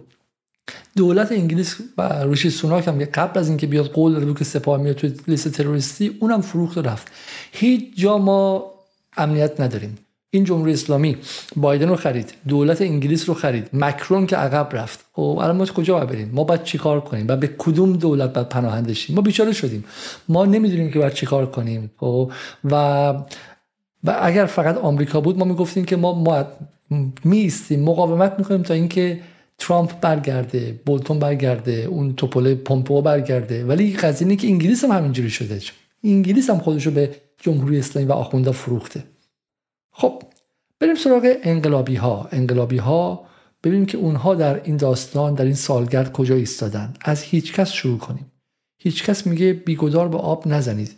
شجاعتتون رو حساب شده خرج کنید. مثل خود هیچ کس که داره خیلی شجاعتش رو حساب شده خرج می‌کنه. 400 هزار دلار پارسال تو NFT گرفتش. یکی از آهنگاشو به روی شعراشو NFT فروخت و اون پولی که رعنا این پول پرسید که از کجا اومد آیا از سعودی اومد از جای دیگه اومد رو گرفتش و بچهای مردم دعوت کرد بیان تو خیابون و خودشون به کشتن بدن و میگه الان بیگدار به آب نزنید. شجاعتتون رو حساب شده خرج کنید رضا حاجیلو میگه احزاب کردستان به طور مشترک بر روز 25 شهریور فراخوان اعتصابات دادن. 25 شهریور اعتصابات سراسری. خامنه ای تسلیم شد. خامنه ای تسلیم میشه ولی 25 شهریور استثنا جمعه است و احزاب کردستان از کراماتشون این بود که شیره را خورد و گفت شیرین بود. از کرامات دیگرش چه عجب؟ جمعه را اعتصاب کرد و گفت یه وجب جمعه را اعتصاب عمومی کردن که مغازه به خود به خود تعطیل هستن و این باعث میشه که در نهایت جمهوری اسلامی بریزه. اگر بتونین رو عید نوروز عید نوروز وفات های رسمی 22 بهمن اینها رو اگه بتونی همه رو اعتصاب سراسری کنی جمهوری اسلامی یک درس مفصل می‌گیره و دیگه از این کارها نمی‌کنه. این خبر دیگه ای که هست اینه. آقای اسماعیل میگه امشب وسط شهر گلشر کرد با شلیک مستقیم چهار گلوله جنگی کشتنش. به جرم دعوت مردم به اعتراض. حامد باقری. داستانی که خیلیاتون دیدین و این بنده خدا مثل اینکه مشکل روانی داشته با برادرش صحبت کردن با چاقو تو خیابون اومده بوده داشته به مردم حمله می‌کرده و حتی باز جای گلایه هست گلایه نه این جای اعتراض هست که چرا پلیس ایران بلد نیستش که با یک کسی که بیماری روانی داره چجوری برخورد کنه به پاش شلیک کردن به قول معروف از, از پا بنشینه ولی در راه بیمارستان فوت کرده و این واقعا چیزه. بالاخره پلیس ایران باید بتونه به سیاست های به تکنیک های policing یا امنیتی جدید و روزمره از taser الکتریکی گرفته تا مشقی و غیره. ولی خب ما جای دیگه هم دیدیم دیگه. خود پلیس هم کشته میشه. یعنی ما دیدیم قاچاقچی و دزد و غیره به پلیس هم شلیک کرده و پلیس ایران پلیس شهری ایران آموزش ندیده است و احتمالا تحریم هم بی تاثیر نبوده. سلاحاش سلاحهای قدیمیه و حالا این مشکلات رو مشکلات رو داره. فقط به من گفتن که 25 شهریور معذرت می‌خوام جمعه نیست. جمعه 24 25 شهریور روز وفات امام رضاست و تعطیلی وفاته عذر می‌خوام تعطیلی وفاته خب. ولی ولی برگردیم به باقری. نکته که در مورد باقری هست اینه که این قصه و این خبر به این مهمی 60 هزار تا ویو بیشتر نگرفته. چرا؟ چون انقلاب هنوز وجود داره به قول اون خبرنگاران بی بی سی. ولی اون ربات هایی که این انقلاب رو پارسال به 600 هزار ویو و 6 میلیون ویو میرسوندن همشون برکنار شدن. اون ربات ها برگشتن سر کارهای اصلیشون الان. ما پارسال تو این برنامه ربات نشون دادیم جاسم رو که تا اوایل مهر ماه از طرفداران تیم الهلال بود و از اون به بعد یک فمینیست ایرانی شد و رو لایک می‌کرد. اون ربات رفتن. یه سری به توییتر بزنیم می‌بینیم که چقدر جالبه که فضا چقدر عوض شده. بعدی مال سالومه است. سالومه میگه مثل رضا بهروز از تلویزیون ایران اینترنشنال میگه در روزهای نخستین خیزش انقلابی ملت ایران همه ما تشنه رسانه‌ای بودیم که اخبار داخل ایران را به ما که خارج بودیم برساند اینترنشنال چه این رسانه‌ای بود سال سید نیا از تلویزیون منوتو میگه که مثل خبر هشت و شعبی و فرار به ونزوئلا و سقوط اشنویه گند زدن به خیزش مردم با اخبار دروغ و مهمانهای تجزیه طلبشون گند زدن به خیزش مردم ایران با اخبار دروغ و مهمانهای تجزیه طلبشون. حالا هم که با جمهوری اسلامی توافق کردن میپرن بغل اصلاح طلبا. آها. دارن افشاگری می‌کنن. به جون همدیگه افتادن و دارن افشاگری می‌کنن. خب یه خبر خیلی قشنگ دیگه این بود که این عکسی که از سر خانم محسا امینی پارسال گفته بودن و دروغ بود معلوم شد که دکترش من گفت که من می‌دونستم دروغه اما برای اینکه انگیزه مردم کم نشه دروغ گفتم اینم جزو واقعا معجزات بود که دکتری که قسم بغرات خورده اومده توی توییتر رسما نوشته که من پارسال دروغ گفتم و می‌دونستم که این عکس‌ها ربطی به سر خانم محسا امینی نداره. خب اما جالبه که خانم سالومه به نظر میاد که آیکیوش به نسبت پارسال دو درجه افزایش پیدا کرده و فهمیده که این خبرهای پارسال دروغ بوده. ولی ولی ولی ولی ولی ولی ولی این خانم سالومه اومده یه دونه توییت دیگر هم ریتوییت کرده میگه اونایی که در کمال از محشید حسینی خبرنگار دیگر مناتو اونایی که در کمال وقاحت مدعی اعتراضات از کردستان شروع شد اونم به رغم وجود اسناد و فیلم هایی که نشون میده اعتراضات از تهران کلید خورد اگه آخون بوده الان داشتن از داستان کربلا براتون می‌گفتن. تاریخ رو جلوی چشممون دارن تعریف می‌کنن. و سالمه سید نیام که به نظر می اومد در توییت قبلی آیکیوش بیشتر شده از پارسال اینو ریتوییت کرد. اینا کیان اینا تلویزیون من تو از اشاق رضا پهلوی هن. بعد میای مصاحبه رضا پهلوی با کیهان لندن رو می‌خونی که میگه که من می‌خوام ایران رو آزاد کنم و توی ایران آزاد زندگی کنم. و رضا پهلوی میگه که let's look for a moment at the sociology of the women like freedom. برای یه لحظه به جامعه شناسی زن زندگی آزادی نگاه کنیم. It began in کردستان در کردستان آغاز شد. In the town of سقز The hometown of محسا امینی در شهر سقز محل تولد محسا امینی آغاز شد. و بعد نوچه های رضا پهلوی در رسانه رسمی صدا من تو میگن که اونایی که در کمال وقاحت مدعی اعتراضات از کردستان شروع شد اینا مثل آخونده که دارن میگن کربلا بوده. خب بریم سراغ سراغ بقیهشون. همزمان با سالگرد محسا امینی توییتر اسرائیل به زبان فارسی کرده اسرائیل به یاد محسا امینی. میگه امروز به یاد محسا امینی و به احترام و افتخار دیگر جان باختگان راه آزادی در ایران صفحه اسرائیل رو اصلا و, و نام کاربری خودمون تغییر دادیم. شجاعت شما فراموش نخواهد شد. اگه باشه ما در روز دهم جنبش یعنی حدودا فقط چهارم پنجم مهر برنامه رفتیم به اسم operation اوپت ایران درست operation ایران 2022 که گفتیم آقا کل اپریشن اسرائیلیه و حالا واقعا به خود مرحومه مهسا امینی ربطی نداره ولی واقعا دیگه دوم طرف اومده بیرون. خودش هم اومده بیرون میگه اصلا من همه کارم. از جای دیگه که اسرائیل اومد بیرون از دوم و از خود واقعا ترسناکه چون این سطح از بیشرمی رو فقط ما یه بار قبلا دیده بودیم. اونم زبانی که عکسی از مسعود رجوی و صدام حسین منتشر شد. وزیر اطلاعات اسرائیل که با رضا پهلوی هم دیدار کرده بود قبلا اومد و بایستی از این فعالان رسانه‌ای دیدار کرد. این خیلی عکس ترسناکیه. خب همین آقای علیرضا بهشتی قهرمان و رکورددار 3567 روز اعتصاب غذا خانم بغلیشون خانم آقای جیار گل تجزیه طلب کرد اون پشت آقای پناه فراد بهمنه و از من و تو وجوه های مختلف نشستن رسما مقابل آرش سیگارچی از وی او ای اینا رو من تشخیص دارم میدم. خب این نشستن جلوی آقای خانم وزیر اطلاعات اسرائیل و دارن باهاش حرف می‌زنن. خیلی ساده خیلی قشنگ و خیلی خیلی بدون رو درواسی. خب و اونم داره بهشون توصیه می‌کنه که برای ادامه انقلاب باید کار کنن. میگم این از این از نظر این سطح از بیشرمی ترسناک یعنی حرمت ها شکسته و حرمت کار کردن با دشمن خارجی و اصلا دشمن خارجی هم نبود با کثیف ترین حکومت آپارتاید تاریخ این حرمت شکسته. و بعد ببین این اینو ببین هیچ کس میگه جنگ پارتیزانی به این شکل نیست که شما رو در رو با دشمن درگیر کنه. جنگ پارتیزانی جنگ قافلگیری کمینو بزن در روه. جنگ پارتیزانی دقیقا برای جلوگیری هرچه بیشتر از تلفات در این ضربه زدن به دشمنی که از شما بسیار مجهزتره. مرگ با ازران خنجر. مرگ با ازران خنجر استراتژی چه کسی بود؟ استراتژی دولت اسرائیل مقابل ایران بود دیگه. بعد هیچ کس رپری که مثلا یه موقعی رپ مثلا انقلابی و ادارت خواهان میخون اومده پروژه گرفته که تهش یه توییت بی‌معنایی بنویسه که تهش جمله اسرائیل رو عادی سازی کنه در فضای فکری و فضای رسانه ایران. ای خاک بر سرتون ای وای بر شما ای اصلا واقعا شناعت آوره.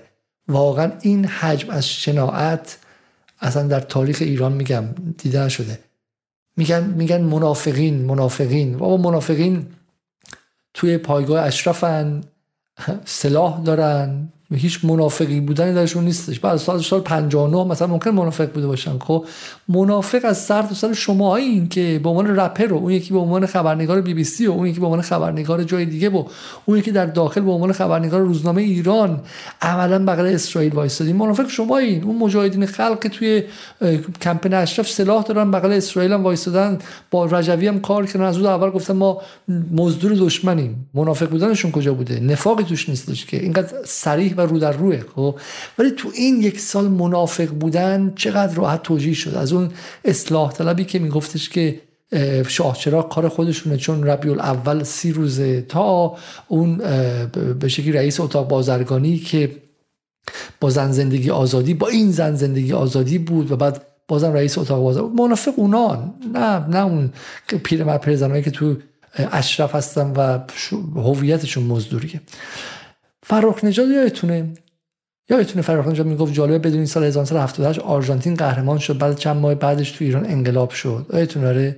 رادیو فردا این جملات قصار این نابغه اعظم این نلسون ماندلای تاریخ ایران رو تیتر اولش کرده بود. و چون آرژانتین قهرمان جام جهانی شده بود ایشون نتیجه گرفته بود که بس الان هم انقلاب میشه.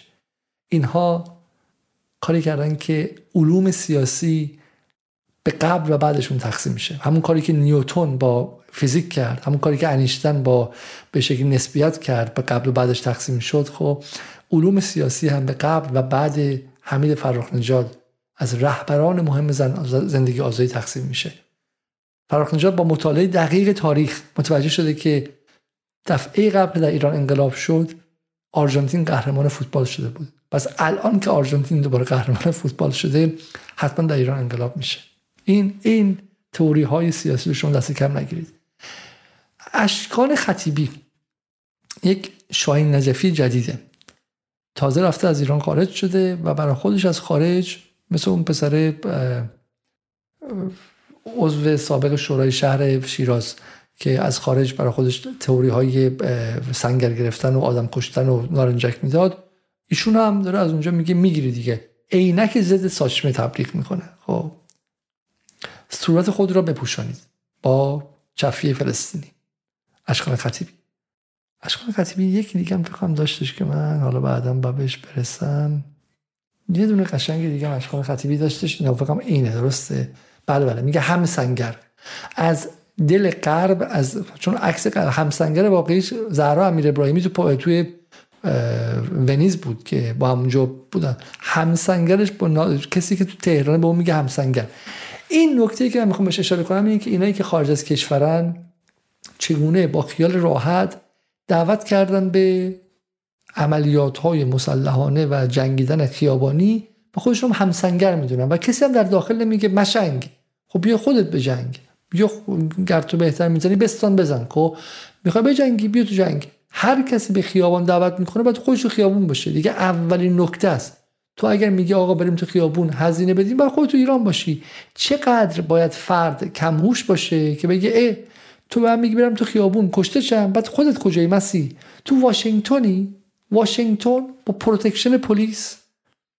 بریم سراغ بعدی. این عشق منه آقای رونقی. جز بزرگان تفکر در ایران.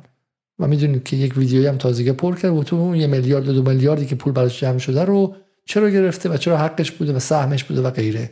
یک پولی هم در این وسط داشته. ما در مورد رونقی برنامه ساختیم در جدال. در مورد اینکه دو تا پاش رو از دست داد ایاتون باشه. 65 هزار سال اعتصاب قضا کرد دو تا پاش هم از دست داد و حالا اومده یک متن نوشته. میگه که اگر با بازداشت کشتن و اعدام ما وضعیت این مملکت تغییر می کند و از رنج مردم خواسته می شود و ایران عزیزمان رنگ آرامش به خود می بیند ما در ابتدای صفحه ایستاده ایم یک جان داریم و هزاران بار آن را فدای ایران و مردم رنج کشیدش می‌کنیم. حتی جواب واقعی اینه که آقای رونقی با بگی که ما هزار پا داریم که دو تاش رو برای جنبش دادیم هنوز 998 تا پای دیگه داریم. چون ایشون اگه یادتون باشه خبر اومد که دو تا پاش داره قطع میشه. جمهوری اسلامی زده هر دو تا پا رو. چنان زده که این دو پا از بین رفته استخون شکسته و یه عکس هم ازش اومد که افقی بودش. چون دو تا پاش رو که از دست داد تو اوین اگه یادتون باشه. بعد رفت تو اعتصاب غذا که یکی از همسلولیاشون گفتش که ایشون اصل و ارده میخورده. بعد یه عکس ازشون اومد روی تخت بیمارستان با عضلاتی که عضله دستش انزه عضله پای من بودش. و بالا میگه که اگر با بازداشت کشتن و اعدام ما وضعیت این مملکت تغییر می‌کند ما در ابتدای صف ایستادیم. بعد اگر یادتون باشه فیلمی در آمد از ایشون که وقتی که می‌خواستن بگیرن از پنجره فرار کرد. در حال گفتگوی زنده با ایران اینترنشنال بود از پنجره فرار کرد. بابا تو اگه می‌خواستی برای این جنبش هزینه بدی از پنجره فرار نمی‌کردی. وای میسیدی اونجا می‌گفتی بیا منو بگیرید. تو از پنجره در رفتی. بعد با بعد با پراید زدی با پراید زدی چهار نفر رو لطو پار کرد. با پراید زدی چهار نفر رو لطو پار کردی که نگیرنت که نگیرنت. بعد رفتی توی اونجا. به دروغ گفتی پات شکسته. بعد کاری کردی که الان بهاره هدایت دو هفته که اعتصاب کرده خیلی میگن برو بابا دو هفته چیه؟ تا 60 روز بچم اعتصاب حسین رونقی اصلا ما به جواب نمیدیم. زیر 60 روز بمیری هم اهمیت نداره. خب کاری کردی که فردا بابی سانز هم بیاد تو ایران اعتصاب قضا کنه بگن هری برو بابا. زیر 60 روز اصلا اعتصاب قضا مهم نیستش. این مقطعی که براندازم بودن و برای این براندازا با حسین رونقی خیلیشون بدن چون کاری کرد که دیگه اصلا مبارزه بی معنی باشه. الان تو برو اعتصاب قضا کن. برو واقعا جمهوری اسلامی تو زندان بزن تو لاتو پار کنه. مهم نیست. کمتر از از بین رفتن و قطع دو تا پا و اعتصاب قضای 60 روز اصلا خبر نمیشه. حسین رونقی کاری کرد که کاری کرد که تا آخر عمر واقعا در زندان های جمهوری اسلامی ضرب و شتم ظلمی هم بشه خبر نشه. آستانه خبر رو برد بالا. تنها کسی که می‌تونه باشه رقابت کنه نسرین ستوده است. چون نسرین ستوده رکورد های اعتصاب غذای 80 روز 90 روز و اینها زیاد داره. خب اونم خودش یک حسین رونقیه. بعد ایشون میگه که آقا اگه با بازداشت ما چیزی عوض میشه ما در اول صفیم. آجی تو اول صف نمی‌خواد باشی. دفعه بعد که اومدن گرفتنه همونجا وایساد. فرار نکن با پراید به کسی حمله نکن. خب ضرب و شست نکن و تو زندان هم حداقل یه هفته زندان بکش. این کارا رو نکن که پدر بنده خدا بفرستی و غیره و بعد از دو هفته جمهوری اسلامی مجبورش بیرونت کنه. خب این از حسین رونقی اما بریم جزء نوابق دیگه آقای عمرانی.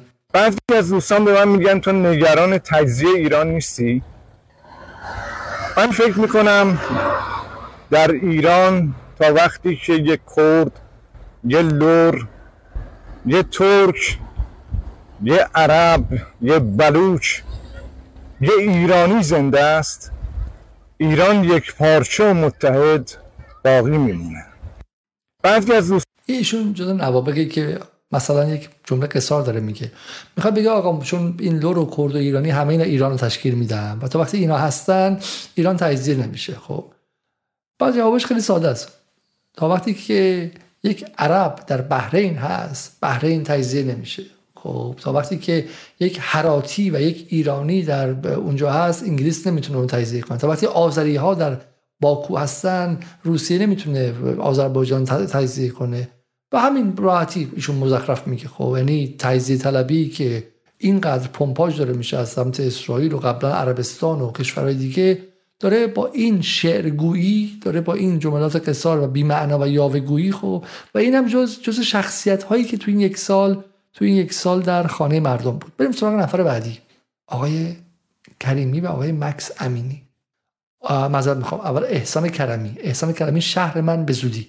شهر من ایشون در کجا هستن؟ در لس آنجلس هستن. بعد میشه شهر من. هشتگ شهر من. شهر تو الان لس آنجلس همونطور که شهر من الان لندنه خب. شهر من لندنه و من از مردم لندن می‌تونم بخوام بیان با سنگ و پاراجور اگه خواستن کاری کنن. ولی من نمی‌تونم از لندن بخوام که مردم تو ایران بیان و پاراجور بردارن. خب احسان کرمی مقیم لس آنجلس که داره تئاتر اونجا بازی می‌کنه میگه شهر من. بریم سراغ علی کریمی. میگه گر مرد رهی میان خون باید رفت. از پای فتاده سرنگون باید رفت.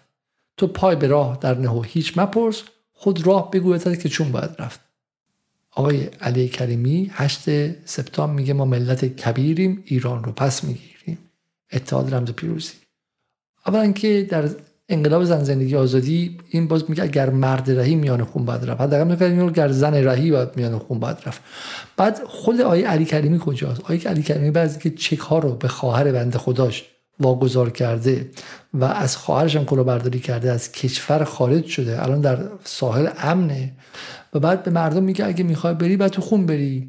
از پای فتاده سرنگون باید رفت. اگه خستم شدی پاتم مثل حسین رونقی قطع کرد جمهوری اسلامی با کله با کله برو. رو سرت بعد راه بری مثل این آکروبات ها تو پای به راه در نهو هیچ مپرس. سوال معالم نکن. خب مثل گوسفند برو. مثل گوسفند برو. سوال نکن. خب سوال نکن. برو مناطور رو ببین ایران اینترنشنال. این سوال معالم نکن. همیشه برو فقط. برو. بعد خود راه بگو که چون باید رفت. اونجا که رسیدی ما بهت میگیم باید چه کنی. و اونجا که می‌رسی میگی خب کدومتون میگین؟ رضا پهلوی چیز میگه اسماعیلون چیز میگه مسیحی که تبخیر شده خب در حال تسعید و داره ملکولهاش رو از ایالت های مختلف آمریکا جمع می‌کنه و همدیگه بچسبونه که باز هویتش بتونه بسازه خب. من به حرف کی باید گوش کنم؟ ایران اینترنشنال هم که با ایران ساخته. بایدن که رفته با جمهوری اسلامی بسته و نوکر اون شده. ریشی سوناک که از جمهوری اسلامی ترسیده رفته چه می‌دونم داره ساخت و پاک. من. راه از کجا من پیدا کنم؟ ولی بریم سر این اثر تاریخی و مصاحبه مکس امینی و علی کریمی. یادتونه این وقتی اومد بیرون چقدر بوکس کردن همه. نگاه کنید این فوتبالیستی که با مردمه با مردم. اگه این کامنت های این دوستانی عزیزان نبوده شد من حتی توی فکر این بودم که پیجم رو دیاکتیو بکنم غیر فعال بکنم چون واقعا شرایطش نداشتم که وقتی میایم توی سوشال مدیا توی شبکه های اجتماعی یه خبر بد بشنوم. واقعا دیگه اون توان نداشتم. برای همین این اون انرژی که از مردم می‌گرفتم این که ما رو تنها نذاره این واقعا خیلی خیلی جمله مکس امینی. مکس امینی اینجا دقت کنید مکس امینی بسیار آدم احساساتیه. با اینکه تو آمریکا بزرگ شده سالها آمریکاست ولی دلش با مردم ایرانه. این چهره رو ببینید خب چقدر ناراحت و چقدر غمگین و همدله. که ما امیدمون به شماست به امثال شماست. واقعا هم هست. همه امید ما. واقعا میگم بعضی وقتا یه دفعه میگم یه چیزایی به آدم انرژی میده. میگم مکس امینی حالا علی کریمی خودش خارج شده و دیگه به شکلی جز رهبران و این هاست ولی مکس امینی که همه امید ما بهشه و جز کسایی که توی این انقلاب خیلی فعالیت کرد وسط انقلاب وسط انقلاب خب وسط انقلاب شو گذاشته خب سپتامبر سیوم سپتامبر. یعنی به جای اینکه وایسه و در انقلاب همراهی کنه کنسرتاشو کنسل کنه مثل ابی. داره پول در میاره اصلا به هیچ جاش هم نیستش انقلاب زن زندگی آزادی. رفته فراموش کرده. یعنی اینا یک سال هم دوام نیاوردن. لباس سیاهشون رو و لباس انقلابیشون رو شیش ماه نتونستن تنشون کنن. خب اما شیش ماه بار خودشون رو بستن زدن به چاک. خب بریم سراغ دیگه باشه باش انتهای برنامه. اما قبل از این من می‌خوام یه چیزی برای شما توضیح بدم و اونم ماجرا چیه؟ من برای شما اتفاقی که سال گذشته افتاد رو براتون توضیح بدم. در تلویزیون های من و در تلویزیون های ایران اینترنشنال و غیره. کاری که اتفاق افتاد این بود که یک infantilization ی در همه اینا اتفاق افتاد. درسته؟ infantilization به معنی این که کودک سازی کودک سازی از ذهن من و شما. یعنی ما رو بردن به کجا؟ به جایی که همه چیز ساده ساده شده است. جمهوری اسلامی یک شریه که از که بلند میشه آقای خامنه ای فکر می‌کنین که ما چطوری بریم و حال این مردم رو بگیریم؟ کجا بریم و عزتشون کنیم؟ کی رو امروز اعدام کنیم؟ کی رو زندانی کنیم؟ و اونورم این بند خداها انقلابی ها مسیح و اینا که میگن ما می‌خوام همه رو نجات بدیم. این قضیه اینه که واقعا واقعا تصویری که ایران اینترنشنال و بی بی سی اینا دادن این بود دیگه که هشت شعبی آوردن حزب الله رو آوردن حالا هم عرب آوردن که ایرانی رو بکشه. انگار مثلا تو خود ایران آدم نیستش که مثلا بخواد کسی رو دستگیر کنه اینها. حالا تو تلویزیون این کارو می‌کنن جاده رو اینجوری کردن بعد اینترنت رو خراب کردن تو آب می‌خواستن اون موقع رولوزم که زنده بود می‌گفت تو آب می‌خواستن موادی بریزن که مردم هپروتی بشن و غیره و اینها. این در نهایت بردن شما به چه زمانیه؟ ایاتون باشه در دهه 60 یک کارتونی پخش میشه مثل پسر شجاع که مثل خیلی از کارتون ها برای گروه سنی الف ساخته شده بود و نیروها درش خیلی نیروهای ساده بودن شر و خیر بودن. شیپورچی بودش که شر بود. می‌گفت بریم توی قار فکر کنیم که چطوری مردم دهکده رو اذیت کنیم. امروز چه کار کنیم که حالشون رو بگیریم؟ سپاه باستران اطلاعات سپاه وزارت اطلاعات. و اونورم مسیح و رضا پهلوی بودن که من نمیترسم من جلوی اینا وای میستم. بالاخره از این قار اومدیم بیرون. این دیگه چیه؟ رئیس اونجا رو نگاه کن. من فکر می‌کنم اونا شیجه زده باشن توی آب. اینطور نیست. این آدون ما عوض اینکه بپریم توی آب همینجا منتظر میشیم تا وقت اونا برگشتن همه چی رو از چنگشون در بیاریم. آره گر سب کنی یه گوره دادیم جونی تو. خیلی مواظب باشید اینجا یخه ممکنه پاتون لیز بخوره باید مواظب باشی من پام لیز نمی‌خوره. این تو هوا خیلی سرده. وای خدا این غار ده ها هزار ساله که همینطور یخ زده است. بنابراین طبیعیه که اینقدر سرد باشه.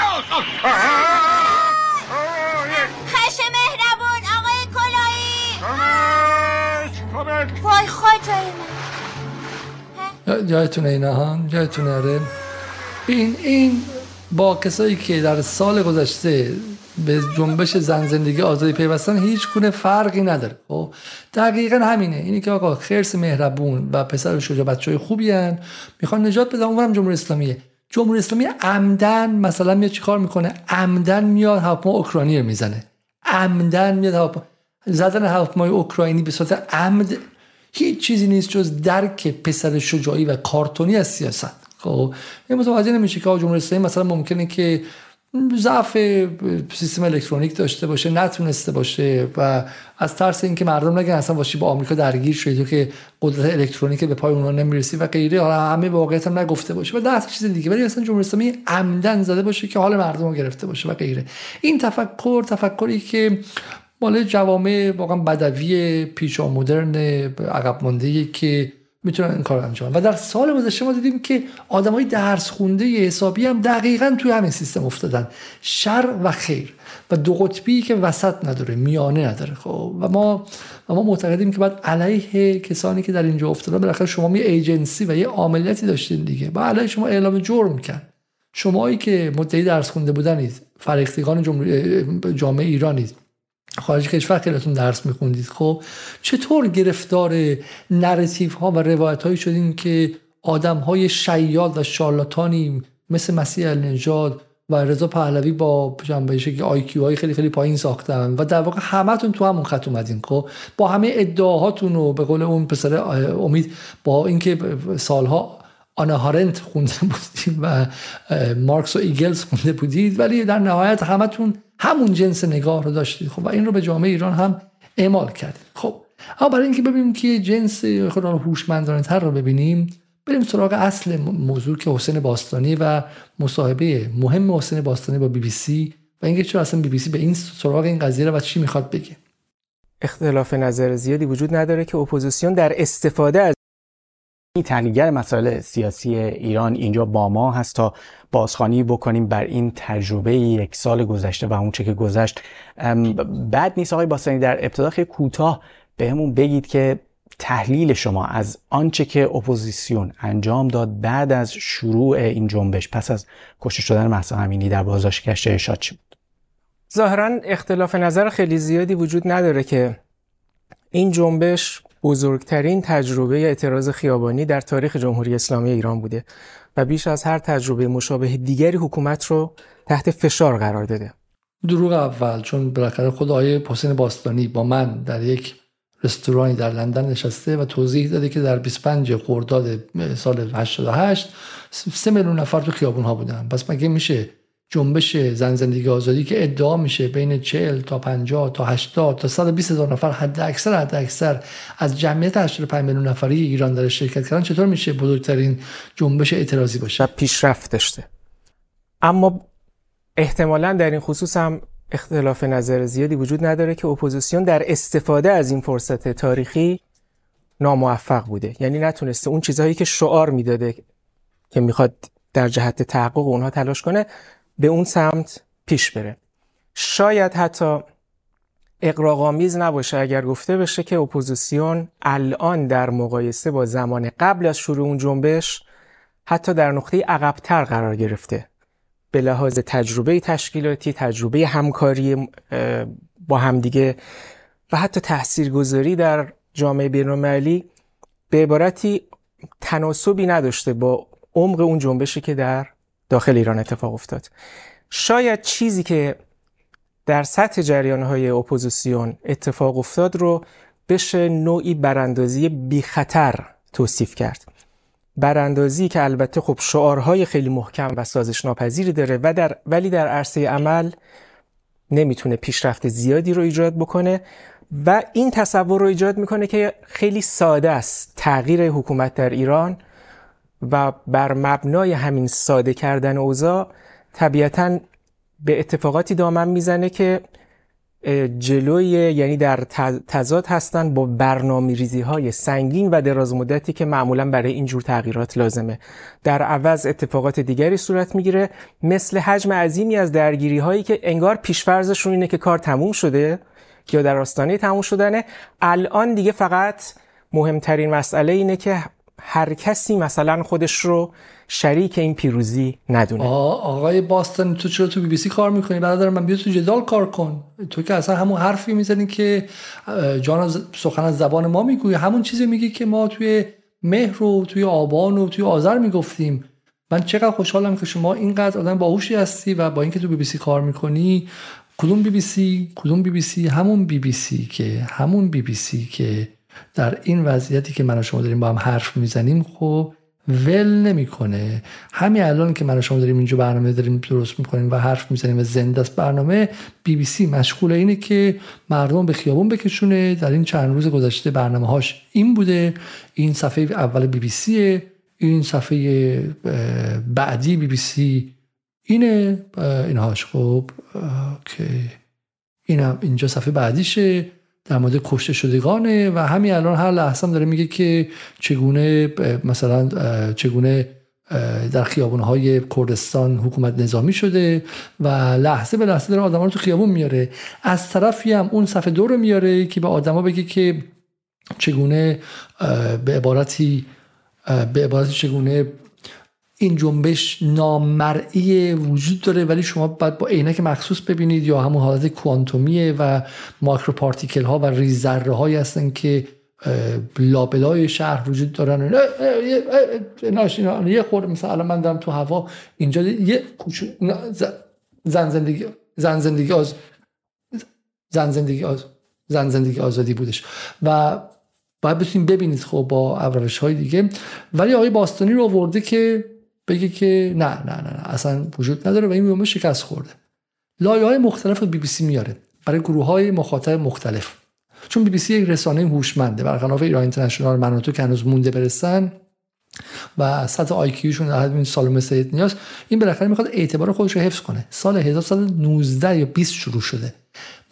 یعنی الان 82 ساله نمی‌خواد اعتبار 82 سالش رو بریزه بیرون. خب پارسال سنگی تموم گذاشت بی بی سی. من همیشه نگاه می‌کردم میگم بی بی سی چیکار می‌خوای بکنین تو خیلی داری تون میری ولی با همون تون رفتن شتی رو کم کرده و الان می‌خواد بیاد برای مرحله بعدی ضربه زدن به ایران افکارومی ایران بتونه اعتبار بخره. برای همین حسین باستانی رو میاره بیرون. حسین باستانی حرفای عاقلانه می‌زنه حرفای معقول می‌زنه و به شکلی اعتبار رسانه رو احیا می‌کنه. نکته اول اینه. اعتبار رسانه بی بی سی که سال گذشته سنگ تموم گذاشته بود در تشویق مردم به خیابان آمدن رو الان با گفتن حرفهای متفاوت از چهرهای متفاوت احیا می‌کنه. خب یک نکته اینه. نکته دوم این که حسین باستانی پارسال این حرفا رو نمی‌زد. نیازم نداشت بزنه. پارسال ما در فازی بودیم که بعد پدر جمهوری اسلامی در می اومد باید سرمایه اجتماعی جمهوری اسلامی در حد امکان فرو میریخت. باید شکاف اجتماعی در حد امکان باز می‌شد و شکاف دولت ملت به مرحله پارگی می رسید و فضا آماده می شد اون موقع نباید می‌گفتیم که براندازی ممکن نیست. بعد می‌گفتیم که درود بر شجاعت مردم ایران. بعد که به این نقطه رسیدیم الان خب اصلاح طلبایی که ما باشون نزدیک هستیم های باستانی هم بهشون خیلی نزدیکی و نزدیکی سازمانی هم بهشون داره؟ از زمانی که تو روز آنلاین بود از زمانی که می‌دونی باستانی به شکلی مسئول روابط عمومی محمد خاتمی بود دیگه. در واقع اسپین داکتر آقای خاتمی بودش در در دولت اصلاحات دوم. بعد اومده اینجا. گفته میشه به خودشون مربوطه که در روز آنلاین ایشون بودن که به بودجه روز آنلاین رو اووردن گفته میشه که در کنفرانس ناتو شرکت کردن در همون سالهای 2007 2008 2009 من گفته میشه و من تایید نمی کنم و آدمی هستن که دوگان سوخت هستن. خب دوگان سوخت هستن و ولی خب باز هم در نهایت متعلق به طیف اصلاحات هستن. الان این افزایش شکاف دولت ملت باید به کجا بره؟ باید براندازی که در بشه. قراره که به حساب کسی بره. الان انتخابات نزدیک اصلاح طلبا می‌خوام بیام و چک رو نقد کنن و باستانی و بیا بیا یا براندازی ممکن نبود. هم اعتبار بی بی سی رو احیا کنه همین که براندازا رو بگه هری هری برین بیرون از کلیسای ما. اینجا ممکن نیست. تنها راه الان اصلاحات اما آیا باستانی پارسال هم همین حرفا رو می‌زد؟ ببینیم که باستانی پارسال چه چیزی گفت. میگه تمام خودی ها این 26 اکتبر گفته. یعنی چندم یعنی ششم یا هفتم آبان مثلا می‌خوام سوم یا چهارم آبان پارسال یعنی تمام خودیایی که ارتزاقشان از چیزی نامیدن زن بیهجاب از فاحشه نامدن زن بیهجاب و تریبون های متصل به بودجه منبرهای بی پایان در مورد فانتزی جنسی خدازار بیشرمانه انسان ها در گشت ارشاد بوده تا دو روز پیش خوابش رو هم نمی‌دیدن که محسا امینی چه خشمی رو علیه کلیت نظامشون آزاد می‌کنن بعدی خیلی جالبه. دوم اکتبر این دوازده مهر گفته اینا. میگه آخرین تصمیم های یک ولی فقیه ممکن است پرهزینه ترین انتخاب های دورانش باشد. پایان دوره روح الله خمینی شاهد همین نوع تصمیمات با تبعاتی مهیب بود.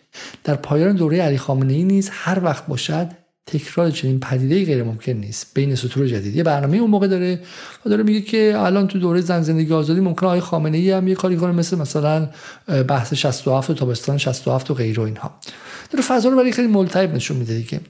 بعدی میگه رویه آشنای جمهوری اسلامی علیه اعتراضات بزرگ بسیج همزمان راهپیمایان حکومت به نیروهای امنیتی در روز مشخص برای اعلام ختم بحران بوده. تلاش دیروز حکومت برای تکرار همین الگو به نمایشی محقر انجامید و طبیعتا به ضد خود تبدیل شد. نتیجه تشدید حیرت انگیز ابعاد اعتراضات جمعه شب بود. اینه که نوشته؟ اینو سوم چهارم مهر نوشته. بعدی آزمون تاریخی اپوزیسیون طی دو ماه گذشته ابعاد استقامت تحرک و ریسک پذیری معترضان ایرانی از طبقات گوناگون و در مناطق مختلف کشور در تاریخ جمهوری اسلامی ایران بی سابقه بوده. آها. اگر اپوزیسیون با هر تعریفی که از خود داره انسجام و توان لازم برای نقد کردن این سرمایه بالقوه رو داشته باشه در ایران تغییرات بنیادین در پیش خواهد بود. ای ای ای آقای باستانی پس تغییرات بنیادین در پیش خواهد بود. بذار برگردیم ببینیم که باستانی چی گفته. شاید معلوم تر باشه شنیدیم که شاید واقعا در از خیلی از تحلیلگران که کار دیگه تمام شده در همون دوره هم.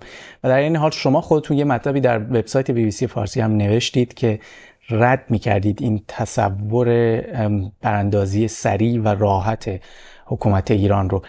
در اون زمان که این اعتراض ها آغاز شد همونطور که خودمون می‌دونید خودتونم می‌دونید جامعه ایران و حکومت دچار بحران های زیادی بود. بحران اقتصادی بود بحران سیاسی بود بحران اجتماعی هم بود و یه جرقه مثل کشته شدن محسا امینی اعتراض هایی به این گستردگی رو رقم زد. اتفاقات مشابه به هر حال در کشورهای دیگه هم افتاده که یک جرقه کافی بوده برای اینکه یک موج عظیمی از مردم بیرون بیان تظاهرات شکل بگیره و در نهایت هم منجر به سقوط حکومت بشه. چرا فکر می‌کنید در این مورد واقع بینانه نبود این مسئله؟ واقع بینانه نبود. بی بی سی که همون همون آقایی که اینجا من خودم محو می‌کنم شما ببینید. این شازده پسری که اینجا 24 ساعته اومده از روز سوم انقلاب روز چهارم انقلاب روز پنجم انقلاب حرف زده الان اومده داره جامعه رو به شکلی سرزنش می‌کنه که نگاهشون به این که این انقلاب می‌تونه براندازی باشه واقع بینانه نبود. خود شماها این رو 24 ساعته به وجود به وجود آوردید تلقین کردید. یعنی این سطح از زرنگی و شارلاتانیزم رو ما در تاریخ نداشتیم که بی بی سی من, من میگم ایران اینترنشنال نرسه آدم عقب ماندن بن سلمان عوض کرد اینا بلند شدن رفتن این ور اونور ولی بی بی سی رو داشته باشین. بی بی سی کار رسانه‌ای و جنگ رسانه‌ای در نهایت بی بی سی و اونقدر مهم نیستن.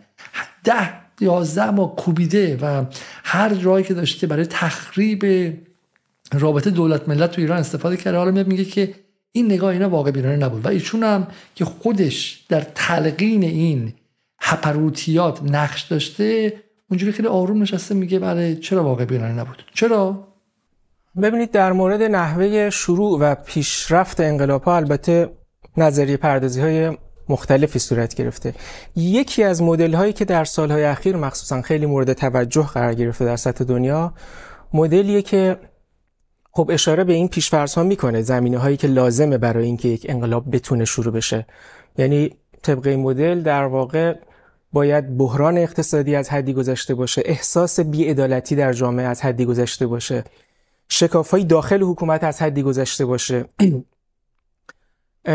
یک ایدولوژی یا تفکر محوری متحد کننده افراد و گروه ها برای تغییر سیستم باید ایجاد شده باشه. حالا می‌تونه ملی گرایانه باشه مذهبی باشه عدالت خواه باشه آزادی خواه باشه هرچی و شرایط مساعد بین‌المللی هم برای اون تغییر ایجاد شده باشه. اینها وقتی که همشون وجود داشته باشن جامعه در شرایط تعادل ناپایدار قرار می‌گیره. ولی نفسش به معنی انقلاب نیست. در شرایط تعادل ناپایدار یک جرقه همونطور که اشاره کردید می‌تونه باعث شروع اعتراضات مردمی در ابعاد بی سابقه بشه. ولی وقتی که این جرقه می‌خوره و اعتراضات مردمی شروع میشه هنوز انقلاب شروع نشده. انقلاب وقتی شروع میشه که جریانهای مختلف با دیدگاه مختلف که به دنبال تغییر سیستم هستن اینها با هم ائتلاف کنن و با هم همکاری عملیاتی در واقع انجام بدن. اون وقت تازه نقطه شروع انقلاب هست. و اون وقت در مرحله بعد اگر نیرویی که متصدی سرکوب هست نتونه سرکوب کنه یا مردد بشه یا بیطرف بمونه هرچی اون وقت انقلاب پیروز میشه. این در واقع حال مدلی هستش که خب خیلی ها قبولش دارن. اگر بخوایم بر این مبنا بریم جلو به نظر میاد اتفاقی که در 1401 افتاد این بود که خب اون شرایط تعادل ناپایدار وجود داشت. جرقه خورد. اعتراضات مردمی شروع شد به انقلاب تبدیل نشد به این خاطر که اون ائتلاف شکل نگرفت. اون ائتلاف هم باید تاکید بکنیم منظور ائتلاف چهره های معروف یا فعالین با همدیگه نیست. ائتلاف تشکل ها هستش. بر این مبنا میشه گفتش که شاید در سطح اپوزیسیون رژیم آپارتاید سرنگون شده در سال 1994 نلسون ماندلا شده رئیس جمهور و نظام جدید. خب حالا حالا وارد جزئیاتش بیش از این نشیم. سوالی که هست که آیا آیا حسین باستانی که بالاخره قبلا می‌دونم دانشجوی دکترای علوم سیاسی هم بودن چند سال پیش که من باشون در ارتباط بودم. آیا اینا رو مثلا اون موقع نمی‌دونه حالا بگذاریم که مسائل دیگه هم هستش. یه نکته که اینجا مطرح می‌کنه و خیلی جالبه اینه که نقش حمایت جهانی هم داره میگه. این خیلی نکته جالبی هم پیداش می‌کنم اینجا. و که حالا خود این نشون میده. چون اگر واقعا کسی بدونه که اتفاقا نقش نظم جهانی در انقلاب ها خیلی مهمه. اینکه میگه حالا تو خیلی واضحه علوم انسانی علوم سیاسیه که بعد الیت یا نخبگان حکومت دعوا بینشون باشه. مثل سال 88 بین رفسنجانی و احمدی نژاد و خامنه ای و سپاه اینا دعوا بودش. دو باید بین نیروهای اجتماعی دعوا باشه. این جامعه دو تیکه باشه چون حداقل یه بخش عمدهش اونوری باشه خب. سه بین نیروی اقتصادی جناهای اقتصادی مهم که با سال 88 مهم بود. چهار اینه که باید نیروی بیرونی خارجی باشه که واقعا در زمان 88 آمریکا و اروپا و انگلیس پشتش بودن. ولی پنج اینه که نیروی امنیتی هم باید شکاف داشته باشه. الان این دفعه اتفاقا برعکس بود. این بود که جهانیانی که از این جنبش دفاع می‌کردن یک یک پنجم جهان بیشتر نبودن. اتفاقا اینکه ایران عضو بریکس شد عضو شانگهای شد روسیه چین هند. روسیه چین هند و برزیل و الان آفریقای جنوبی پشت ایران بودن. نشون میده که جهانیان با این اتفاقات نبودن. اتفاق خیلی مهمه ها جهانیان از این اتفاق حمایت نمی‌کردن. انگلیس و فرانسه و آمریکا حمایت می‌کردن که جهانیان نبودن. الیت ایران ترک نخورده بود. اتفاقا با اخراج بخش اصلاح طلبا و بیرون کردنشون الیت خیلی خیلی محکم بود. و نیروی امنیتی حتی یک دونه سرباز. یه سرباز صرف یه سرباز وظیفه خارج نشد. و حسین باستانی اینا رو پارسال میدونستش. چرا پارسال نگفت؟ چرا پارسال نگفت؟ پارسال چی گفتش؟ پارسال پارسال اینو گفتش. پارسال گفتش که listening to the wind of change the world is closing in. Did you ever think that we could be so close like brother and sister?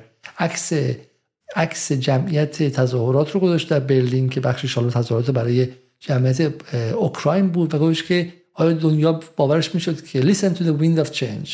گوش کن به بادهای تغییر. خب جهان داره می‌بینه که ما بریم مثل برادر خواهر به هم نزدیک میشه. آیا کسی فکرشو می‌کرد. پایینش میگه میلیاردها بودجه رو صرف تحقیر سخن و رفتار و سبک زندگی این جوانها می‌کردند. نمی‌دانستند. وقتی کاسه صبرشان لبریز شود تا پایجان میستند بعدی. علی خامنه امروز گفت این حوادث جزئی نباید حواس مسئولان رو پرت کند. گوینده اصرار دارد خونهایی که در سه هفته اخیر ریخته شده را حوادث جزئی بداند. یادآور اواخر عمر روح خمینی که کشتار تابستان 67 رو اعدام بسیار تعداد بسیار محدودی توصیف می‌کرد. همه نگاهش این بود که آقا انقلاب شده و آقای خامنه‌ای هم مثل آقای خمینی سال 67 عقلش دیگه شده کفاف نمی و داره کار عجیب می‌کنه. خب. محسا امین در تصور حکومت ایران تنها یک شهروند بیدفاع دیگر بود. نمی‌دانستن به کابوس حاکمان تبدیل می شود تمام اون کارا رو کرده حالا میاد برای ما داره داره داره برای ما به شکلی لکچر میده و درس میده که آقا ایران آفریقای جنوبی نبود. ولی جمله خیلی قشنگ داره. اینجا هم پیداش می‌کنه سلمان ماندلا شده رئیس جمهور و نظام جدید. ولی, ولی همین آفریقای جنوبی در نهایت به هر حال اون رفراندوم بود که برگزار شد و بعد از اون شرایط تغییر کرد. اتفاقا این داستان رفراندوم بحثی است که خیلی ها در یک سال گذشته بهش اشاره کردن. باعث بعضی اعتراض ها هم شد. از طرف رهبر جمهوری اسلامی هم در مورد اون صحبت کرد و واکنش نشون داد. چرا فکر می‌کنید که شرایط مشابه اونچه که در آفریقای جنوبی اتفاق افتاد و در نهایت همه اون مسائلی که بود تحریم ها و اینها در مورد ایران می‌تونه ساده سازی باشه؟ البته این قابل فهمه که نیروهایی که شعارشون شعار براندازیه بگن که بعد از براندازی سیستم مستقر برای مثلا تعیین نوع حکومت ما به رفراندوم فکر می‌کنیم این قابل فهمه. اینم قابل فهمه که نیروهایی که خودشون رو برانداز طبقه بندی نمی‌کنن. مثلا خودشون رو اصلاح طلب طبقه بندی می‌کنن. اونها بگن که برای تغییر این موضوع یا اون موضوع در حکومت ما پیشنهاد رفراندوم می‌کنیم. اینم ممکنه قابل فهم باشه. فارغ از اینکه شما چه نظری راجع به کل داستان داشته باشید. اما اگر نیروهایی با شعار براندازی به عنوان پلن براندازی به رفراندوم فکر کنن این به لحاظ مفهومی خیلی قابل فهم نیست. و اصولا این پدیده در یک سال گذشته زیاد مشهود بوده. یعنی شعارهای براندازانه داده شده روش هایی که پیشنهاد شده روش های اصلاح طلبانه بوده. این جمله رو می‌خواستم. آقای حسین باستانی خیلی جمله قشنگی میگه. میگه مشکل زن زندگی آزادی این بود که شعارهاشون براندازانه بود ولی روشهاشون روش های اصلاح طلبانه بود. مثل اون کاری که توی جاده کرج کردن. با اون وانت سرباز سفرای وظیفه خدمت وظیفه نیروی انتظامی که کشیدنشون بیرون سلاخیشون کردن و با سنگ رو سرشون می‌زدن. روش اصلاح طلبانه. با سنگ می‌زدن و لینچشون می‌کردن. همونطوری که کوکلس کلان ها توی آمریکا سی ها رو لینچ می‌کردن. یا مثلا اونجوری که شهید عجمیان رو اصلاح طلبانه کردند. اصلاح کردن. خب شش نفر هفت نفر ریخته بودن و هر کی سنگ رو سرش می‌زد تا اینکه بدنش خب به صورت خیلی اصلاح طلبانه مسله بشه. خب و نمی نمیشه. نمیشه شما خواستار رفتن جمهوری اسلامی باشی و اینقدر اینقدر گوگلی مگولی و اصلاح طلب باشی. جنبشی که یک خشونت توش نبود یه ذره چه می‌دونم جز شعارهای خشونت پرهیز و مهربان نبود. اصلا هیچ جایی به دنبال آتیش زدن سرباز نرفتن. فیلم هم که دیدیم همشون artificial intelligence اما واسه اینکه بیشتر از این حسین باستانی ما رو تحمیق نکنه بریم و این نگاهی کنیم فقط به صفحه بی بی سی در دوره‌ای که زن زندگی آزادی انجام می‌شد و حسین باستانی از بی بی سی حقوق گرفتش. خب این صفحه است. این صفحه است. من باید بتونم این رو بزرگش کنم. خب بتونم بزرگش کنم خیلی خوب میشه چون تموم تمومی نداره. خب بذارم که این چقدر می‌تونم بزرگش کنم و از این برش برم به اونور. یعنی روزی ما شمردیم تا روزی 80 تا 80 تا موضوع در مورد زن زندگی آزادی بود. خب اعتراضات در سیدنی استرالیا آتش زدن بنر قاسم سلیمانی در دانشگاه کردستان سرودخوانی با ترانه برپاخیز برای زن زندگی آزادی اعتراضات در خوی با شعار آزادی اعتراضات در سنندج اعتراضات در ماکان. می‌خواهم صدای ملت ایران باشم. اعتراضات در مریوان. شادی همین جایزه پدیداری لزبیان ها را به نیکا شاکرمی تقدیم که این چه اوکی. اعتراضات دانشگاه بهشتی پرهام قبادی از لندن برخورد حراست با فلان. خب این این هاش من اینجا ببینیم به این شکل. بله بله بله بله. بیا این هاش خب این من شما تکون میدم اینجا. ببین اینجا. این تلاش بی بی سی فقط مثلا تو یه هفته است فکر کنم. مثلا سه چهار روزه. خب یه هفته ایناش این تلاششه. بعد که تموم شده دیگه اینجا دیگه نمی‌تونه از اینجا چیزی کسب کنه و کاسبی کنه. حسین باستانی رو آورده. هم حسین باستانی که پارسال این موقع ها میگفتش که این آخرین تصمیم های ولی فقیه آورده که به ما بگه چی؟ به ما بگه که از اولم این واقعی گرایانه نبود. خب. برای سخن پایانی و بحث های بیشتر فردا انجام میدیم. خب. در یک سال گذشته شما تبهکاران و وقتی هم میگم تبهکار همتون میگم از سالومه سید نیا تا همین حسین باستانی موش مرده. که شمشهره اونجوری به خودش می‌گیره. ولی ولی کارکردش دقیقا دقیقا همون کارکرد ایران ستیزان است. شما تبهکاران از رضا پهلوی و مسیح علی نژاد تا مختدی و اون علیزاده و اون کموله و غیره تا کسایی که در سیستم بلوچستان سعی کردین که آتش بازی را بندازید تا اونایی که در داخل بدنه نظام در اتاق بازرگانی و در بین اصلاح طلبان و رفسنجانیستا و غیره می‌گفتین آخهش بذار بخورن تا بفهمن بعد بیان سراغ ما برگردن. همه شما تبهکاران در این یک سال خوب کاری که با ایران کردید فراموش نخواهد شد. شما تیف بندی جامعه ایران رو که بخشی از ذات و ژنتیک تاریخ ایرانی هاست بهش خدچه وارد کردین. کاری کردین که رنگ های مختلف ایران که با همدیگه زندگی می‌کردن مقابل همدیگه قرار بگیرن. و کاری کردین که میگم عملا بخشی از جامعه به جنگ داخلی برسه. خانواده رو مقابل خانواده گذاشتید. شما کسانی هستین که دنبال طلبه هایی که با ماهی 100 دلار 50 دلار به قیمت امروز طلبه ای که پشت موتور گازیه بچه های مردم انداختین که امامه از سرشون بنوزن و تهدید مرگشون کنن. زن چادری دهک یک و دو و سه فقیرترین بخش ها رو به اون روز انداختین شما همین مفاهیم رو به کسافت کشیدید. اعتصاب رو اعتصابی که حق کارگرانه حق معدنچی هاست حق بخش های محرومه که کنار همدیگه بیستن و بتونن حقشون از کارفرماها تبدیل به یک امر امنیتی کردین. شما به جای کارگران اصلویه بیانیه دروغین دادین. ما در همین جدال با کارگران برنامه گذاشتیم و گفتن که ما مهر آبان و آذر و دی و حتی بهمن فراخانمون انجام ندادیم برای اینکه وضعیت کشور امنیتی بود. شما کاری کردین که اصلاح در این کشور سالها به تعویق بیفته. شما کاری کردین که امنیتی ترین و سخت اندیشترین بخش های نیروی امنیتی الان دست بالا رو بگیرن خب؟ و راه برای اصلاح طلبان اصلاح جویان و مسلحان واقعی سختتر و سختتر شه. چون کاری کردیم که فضا به معنی بدش امنیتی بشه و فضا رو از بین ببرید خب؟ شما کاری کردین که در اون یک سال راه هم مثلا این معدنچی که کشته شدن شما در خونشون شریکید. چون تو این یک سال ما می‌تونستیم و خیلی دیگه می‌تونستن برای حقوق اینا کمپین کنن و همه چیز تحت شعاع این قرار گرفت. و شما یک نسل رو سوزوندید. یک نسل که می‌تونست نسلی باشه که بلند شه و درون جمهوری اسلامی درون این چارچوب امنیت ملی مطالبه خواهی کنه حقش رو بخواد. بتونه بیاموزه که چگونه برای عدالت بیشتر عدالت آموزشی عدالت بهداشتی عدالت مسکن و چیزهای دیگه بیسته کمپین کنه و و حقش رو بگیره. مثل همه کشورهای دیگه که حق فقط با کمپین ها گرفته میشه. و شما گفتین که یا مرگ یا زندگی یا جمهوری اسلامی باید بره یا اصلا همه چیز مزدوره. و شما ذهن مردم رو مثل اون کارتون های شیپوشی کردین. و هر کسی که گفت خب من از جمهوری اسلامی اصلا نه دل خوشی دارم نه طرفدارشم ولی واقعا سیاست به این شکل ساده سازی نیستش.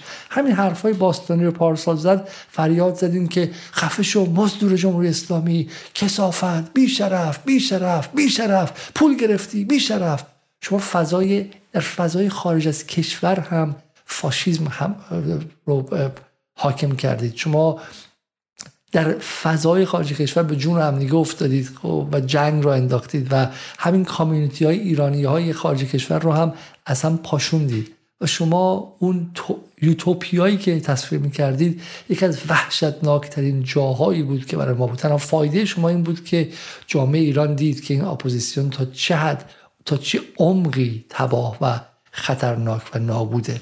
و حالا بعد از رفتن شما فردا که به شکلی حالا بی بی سی که میگم سالگرد برگزار نکرده شب سال برگزار کرده. سری آدم گذاشته اونجا که همشون به شکلی روزه بخونن که این مرده چقدر خوب بود.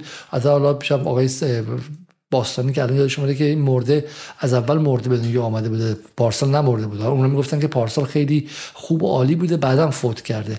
ولی الان که شب سالشان گذاشتیم فردا ما باید بیایم و از رو خرابه های به شکلی این کشور با اون نیروهایی که شما ذهنهاشون رو از بین بردین ارتباط بخوام بگیریم و تازه بخوام ترمیمشون کنید خب شما این جامعه رو بهش ضربه وارد کردین که بیفایده بی پایان بود. چرا؟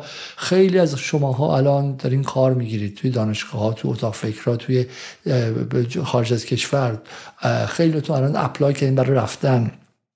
خیلیاتون توی انگلیس و آمریکا کار داشتین و فقط می‌خواستین عقده گشایی کنید و الان دارین زندگیتون رو می‌کنید و براتون ذره اهمیت نداره که برای اون کارگر و اون آدم توی ایران چه اتفاقی افتاد و چقدر راه های اصلاح در ایران مسدود شد و به انصداد کشیده شد. خب شما نشون دادید که در جامعه ایران چقدر تباهی وجود داره و ما نباید به صرف همزبان بودن و به شکلی هموطن بودن با همدیگه اعتماد کنید. خب شما نشون دادی که چگونه میشه کنار وزیر اطلاعات اسرائیل نشستن عادی سازیشه شما کسایی بودید که با فریاد روبات های سعودی اومدید ما آدم های معمولی کنارتون رو اینقدر تحقیر کردیم. خب و هنوز قدرت نگرفته.